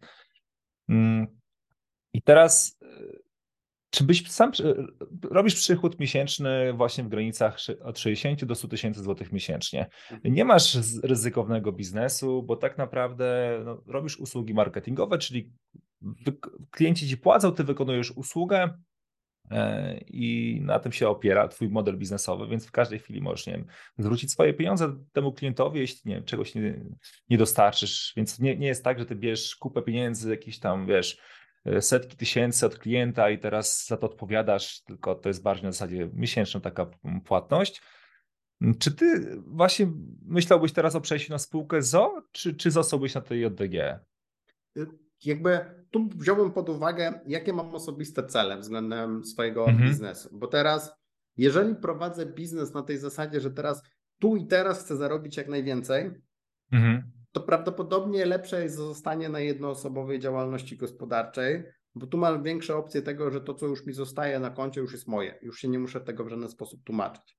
Spółka ZO narzuca na ciebie pewne ograniczenia i spółka ZO jest lepsza do tego, żeby z kolei rozwijać biznes, akumulować, czy zbierać na pewne przyszłe inwestycje i trochę oddzielić, jakby tworzysz podmiot, który niejako oddzielasz od siebie. Czyli najczęściej to się kończy tak, że masz pewną określoną pensję, i masz spółkę ZO, która sobie tam pewne rzeczy kumuluje. Więc jeżeli moim planem jest inwestowanie albo reinwestowanie lub budowanie pewnych rzeczy, lub potem inwestowanie jako spółka, to wtedy szedłbym w spółkę. Jak chcę się hmm. nachapać tu i teraz, zostałbym przy jednoosobowej działalności, albo rozważę drugą opcję, jeszcze drugą spółkę, tak zwaną spółkę komandytową. Bo teraz, przynajmniej na ten moment, jak nagrywamy, spółki komandytowe są w takim specyficznym miejscu, gdzie nagle jakby zostało podatkowane CIT-em, co wydawało się, że je zabije, ale tak naprawdę dało im nowe życie, bo zmieniła się forma wypłaty środków ze spółki. I teraz uwaga, to, to znowu trochę trudniejszy element. Spółka komandytowa ma tak samo CIT jak spółka ZO. Mm, czyli jest tak. 9%? 9%. Czyli to, co mhm. zarobił u siebie, to ma opodatkowane tym 9% podatkiem. Podobnie jak spółka ZO, mm, jakby różnicą nad spółką ZO jest to, w jaki sposób jest opodatkowana wypłata dla swoich e, tutaj komandytariuszy i komplementariuszy. I teraz komplementariusz w spółce komandytowej to jest ten powiedzmy główny wspólnik lub ci główni wspólnicy, którzy odpowiadają spół, e, za, za, majątek spółki komandytowej. Czyli tutaj nie mamy tego, odpowiedzialno, tego ukrycia odpowiedzialności jak w spółce ZO. Co akurat w branży marketingowej nie robi różnicy, bo, bo tutaj nie ma jakiejś tam dużej e, realnej odpowiedzialności innej niż taka biznesowa, tak, dobre imię, tak, ale prawno-podatkowej dużej nie ma. I teraz komplementariusz jak wypłaca sobie środki ze spółki komandytowej, to na tym ma po prostu proste 19% podatku. Kropka. Mhm. Natomiast to, co jest plusem dla komandytariusza, jest to, że on może sobie odpisać od swojego podatku dochodowego ten CIT, który już jest zapłacony w spółce od jego części zysku. I teraz przekładając na trochę prostszy język, to od tego 19% ono jest pomniejszane potem o podatek, który zapłaciła już spółka, czyli efektywnie wracamy do tego 19% podatku. Do tego mamy jeszcze jedną rzecz, którą trzeba wziąć pod uwagę, czyli nadal płacimy pełne składki, czyli jako komplementariusz nie możemy zostać zwolnieni ze składek, ale te składki są w stałej comiesięcznej wysokości tych pełnych składek jak jednoosobowa działalność. Czyli komandytowa spółka nie jest metodą ominięcia tego ZUS-u, bo ten ZUS jest, ale on jest na stałym, powtarzalnym poziomie, jest metodą na to, żeby mieć stałe 19% opodatkowania i nie więcej. I teraz z komandytowej mogę wypłacić dowolną ilość środków i tu nie mam żadnego limitu, żadnej wyższej stawki, żadnego pita do rozliczenia, czyli to jest metoda wypłacenia bardzo dużych środków w sposób legalny, w taki sposób, że nie trzeba się za, co, za to tłumaczyć. Więc jeżeli ktoś... Tak jak przy spółce ZO. Tak jak przy spółce ZO, bo na spółce ZO na każdą wypłatę trzeba mieć dokument, tak? Wprawdzie hmm. w spółce komandytowej mm, nadal tak jest, że tak jakby wypłata musi mieć jakieś po, po pokrycie, ale tym pokryciem może być prosta deklaracja, znaczy po prostu prosty podział zysku, że komplementariusz i komandytariusz lub liczba mnoga dzielą się tym zyskiem, który jest w danym, danym podmiocie, wszyscy mają 19%, ale ten komplementariusz, czyli ten główny wspólnik, ma jeszcze dodatkową tą opcję odliczenia sobie tego, tego podatku, co daje mu efektywnie 19%. Więc w biznesie, który ma duże koszty, opiera się na jednoosobowym właścicielu, który, dla którego zostają bardzo duże kwoty, to komandytowa jest najlepszą formą. Więc na miejscu, mm, jakby, jeżeli ktoś ma małe koszty, tym przewracając do tego pierwotnego przykładu, jak ktoś ma małe koszty, to zostałbym pewnie przy ryczałtowym opodatkowaniu tego tym przychodem. Jak ktoś ma duże koszty, a jednocześnie dużo dla niego zostaje, a nie ma tego aspektu odpowiedzialności, to poszedłbym w stronę komandytową. Jak ktoś chce długoterminowo rozwijać bardziej biznes i nie wyciągać z niego kasy, to ta spółka ZO jest dobrą formą do tego, żeby tutaj pójść i zbudować coś długoter długoterminowo tak, żeby wtedy taki, taki mechanizm do akumulacji, akumulacji środków. No i to, to jest taka wstępna matryca wyboru, czym bym się Mówię zainteresował. Stary, że naprawdę bardzo tak e, jasno tłumaczysz, tak klarownie. Wiesz, e, zwłaszcza, nie wiem jak, jak to odbierają nasi słuchacze, widzowie, e, ale dla mnie, dla osoby, która nie jest kompletnie jakby w tej tematyce ekspertem. W ogóle jakby wolałbym nie myśleć w moim biznesie o podatkach, o księgowości, tylko właśnie dobrze, że mam was i wy mnie odciążyliście od tego. to nawet dla takiej osoby jak ja jest to, jest to dość klarowne i zrozumiałe, żeby to zrozumieć. Oczywiście, jeśli ktoś teraz planuje w ogóle wejść do świata przedsiębiorczości, planuje rozpocząć swoją działalność gospodarczą, słuchanie o spółkach komandytowych czy o spółce ZO kompletnie jest niepotrzebne, więc to jest rozpraszacz, nie myśl na razie o tym. E, I to jest normalne, że kompletnie nie kumasz o co chodzi. Ja tak samo bym nie kumał tego. Natomiast jeśli jesteś już osobą, która już trochę działa w tym biznesie, już jest na JDG od, e, od roku czy od iluś tam e, lat, myśl w tych spółkach, to myślę, że to jest dość takie jasne i zrozumiałe, także bardzo fajnie tłumaczysz. I tak, i to jest mega, mega, mm, myślę, że takie też proste i klarowne dla naszych słuchaczy. E, dajcie znać w ogóle, co myślicie w komentarzu, e, jaki macie feedback i może macie jakieś pytania, coś jest niejasne, także myślę, że to też może sprawić, że z czasem, kiedy z Piotrkiem pomyślimy o tym, żeby nagrać kolejny materiał, to będziemy mieli też lepszy feedback z waszej strony, co jest jeszcze według was niejasne, nieoczywiste, o czym chcielibyście, żebyśmy rozwinęli jeszcze bardziej w naszym kolejnym materiale, jeśli byśmy taki materiał nagrali. No bo wtedy to będzie bardziej takie do, dopasowane pod, pod nasz rynek, pod wasze potrzeby, pod wasze konkretne case'y, problemy. E, wtedy to ma większą wartość dla was. E, Piotrek, dzięki ci bardzo za rozmowę. Mm, mam jeszcze tutaj kilka pytań e, odnośnie wynagrodzeń dla członka zarządu spółki ZO, natomiast jak najkorzystniej wypłacać te pieniądze i tak dalej. Natomiast już na te pytania też odpowiedziałeś e, jednocześnie odpowiadając na pytanie Marka, także też nie chcę, żebyśmy się powtarzali.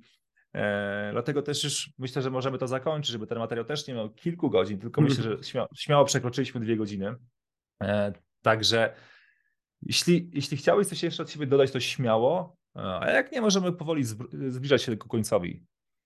To ja może dodam taki jeden drobny wątek na koniec, Śmiało. że mm, zgadzam się z tym, o czym często mówisz, czy piszesz, że najważniejszy jest ten element biznesowy, czyli sprzedaż, to żebyśmy mieli tych klientów, bo te kwestie podatkowe są mimo wszystko wtórne, więc jeżeli ktoś ma dobrą koncepcję biznesową, to jakby tą część podatkową też rozwiąże. Tylko najważniejszym elementem jakby zmierzenia się z tym jest pogodzenie się, że to jest naszym elementem rzeczywistości. Te podatki po prostu są i zbyt często widziałem takie koncepcje biznesowe, które polegały na tym, że tak jakby tu mi się wszystko w Excelu pięknie spina, ale tu dojdą jeszcze jakieś tam podatki. Tak? I jakby ta część jest taka wyparta na zewnątrz, tak jakby albo jakby nie istniała, albo w ogóle ktoś się fiksuje w drugą stronę za bardzo, tak? Czyli jakby blokuje się przed całym rozpoczęciem, bo te podatki nie wiadomo, co tam zrobią. Nie, nie, nie. Te podatki są bardzo dookreślone, one są uregulowane, one mogą być czasami zagmatwane, zwłaszcza jak ktoś się pierwszy raz z nimi mierzy, ale generalnie to jest do przejścia i to jest coś, z czym trzeba się skonfrontować i coś, co trzeba wziąć pod uwagę, planując swój biznes. Bo teraz jakby korzystając z pewnych uproszczeń, odkłada, odkłada się tylko ten problem w czasie. I jakby korzystając z pośredników, jakby, że ktoś to zrobi za nas, za nas wystawi fakturę, czy tam generalnie a puszczę to przez firmę wujka, czy, czy, czy, czy tego typu mechanizmy, odkładają tylko w czasie ten moment, kiedy stajemy się przedsiębiorcą. I teraz, jeżeli ktoś chce stać się z przedsiębiorcą, to musi się pogodzić, że to jest taka jedna rzecz, z którymi mierzyć się będzie musiał. Tak? Każdy, nie, nieważne co robimy, poza tą naszą częścią merytoryczną mamy tą część marketingową, sprzedażową, podatkową, administracyjną, HR-ową, z rekrutacji, rekrutacja, współpraca z pracownikami, umowy z kontrahentami.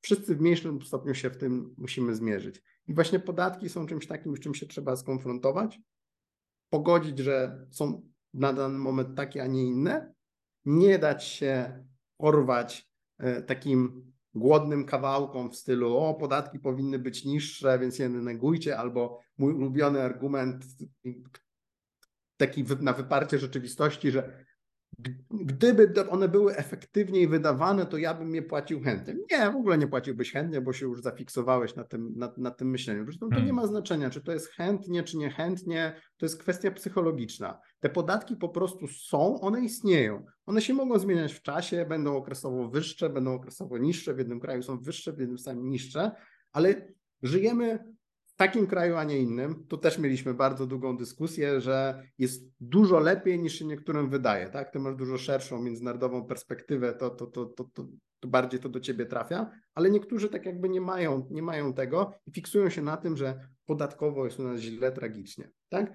Może nie jest optymalnie, ale to nie jest tak, że nie da się u nas robić biznesu. Wiele osób robi i robi to dokładnie w tych samych, na tych sam, działając na tych samych ograniczeniach, na tym, że musi płacić VAT, na to, że są duże składki na umowach o pracę, na tym, że jakby Urząd Skarbowy w ciągu dwóch tygodni egzekwuje VAT.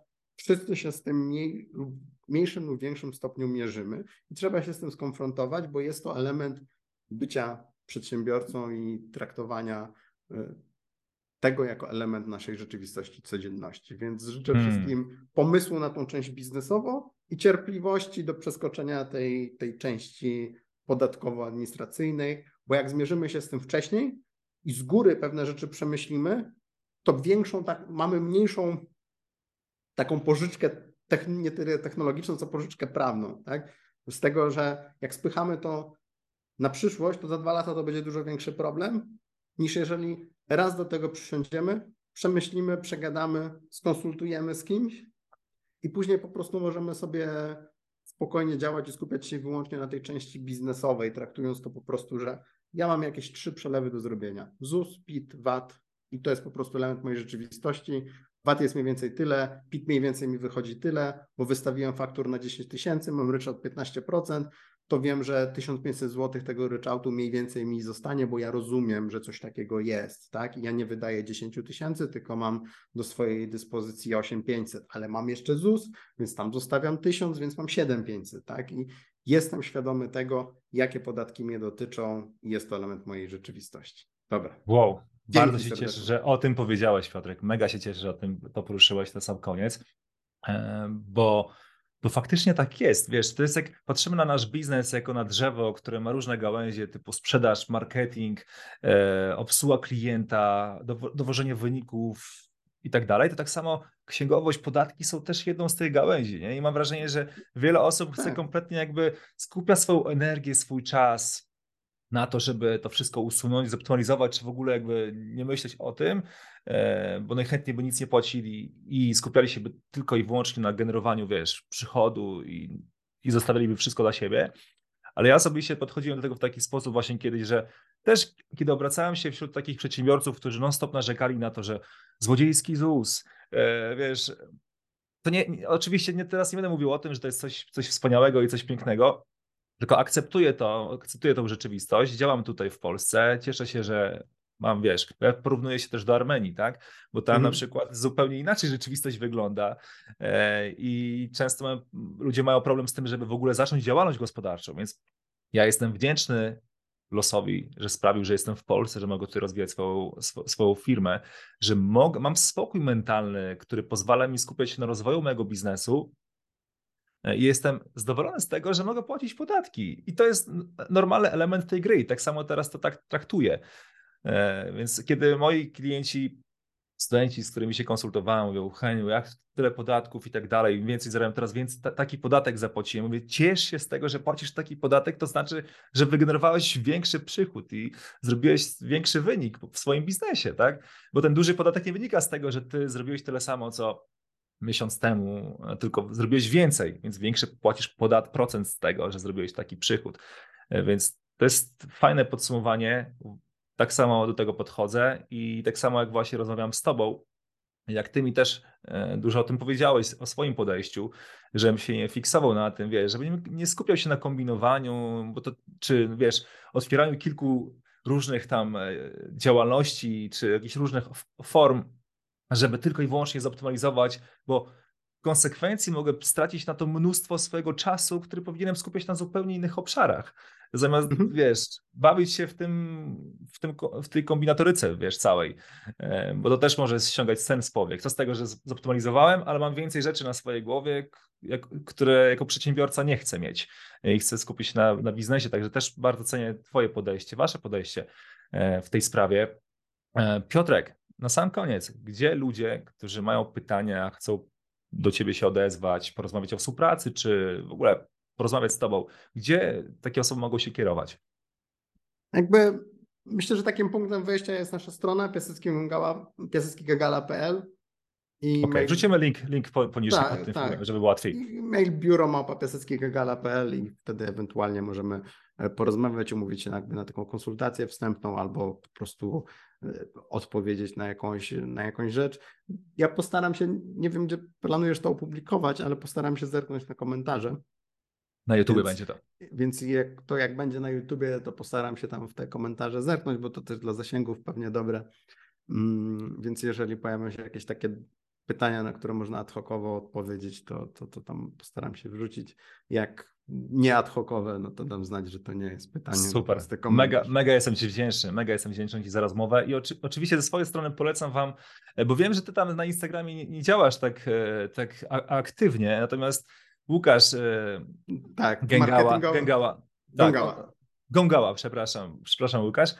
On działa aktywnie i ma wspaniały, inspirujący profil, do którego też zachęcam zerknąć. Nazywa się Fit za tak, biurkiem. Fit, fit, fit za biurkiem w ogóle, bo Tutaj jeszcze jakby słówko Łukaszu, bo jakoś tak we wstępnie się to nie, nie, nie zmieściło. Łukasz jest mistrzem łączenia tego, że ma pracę biurową, a jednocześnie jest w stanie, jakby teraz szykuje się do podwójnego Ironmana, bo już pojedynczego mm. ma, na, ma, ma na koncie, więc jakby łączy jednocześnie bardzo dużą aktywność fizyczną, ale też dużo merytorycznej pracy wewnątrz firmy, nie tylko w rozumieniu księgowym, ale również automat, automatyzowaniu wewnętrznych procesów tworzenia pewnych jakbyś takich mikrorobotów, które nam upraszczają pewne, mm, pewne tematy w ramach, w ramach biura. No i marketingowo, jeśli chodzi o Instagrama, jest dużo aktywniejsze, więc można tam zajrzeć do niego na fit za biurkiem i, i, i zobaczyć trochę jak, jak, jak działa. Zresztą myślę, że jak będziesz puszczał e, na Instagramie jakąś zajawkę, to, to, to obaj tam też to udostępnimy i też na naszym fanpage'u Mega. biurowym.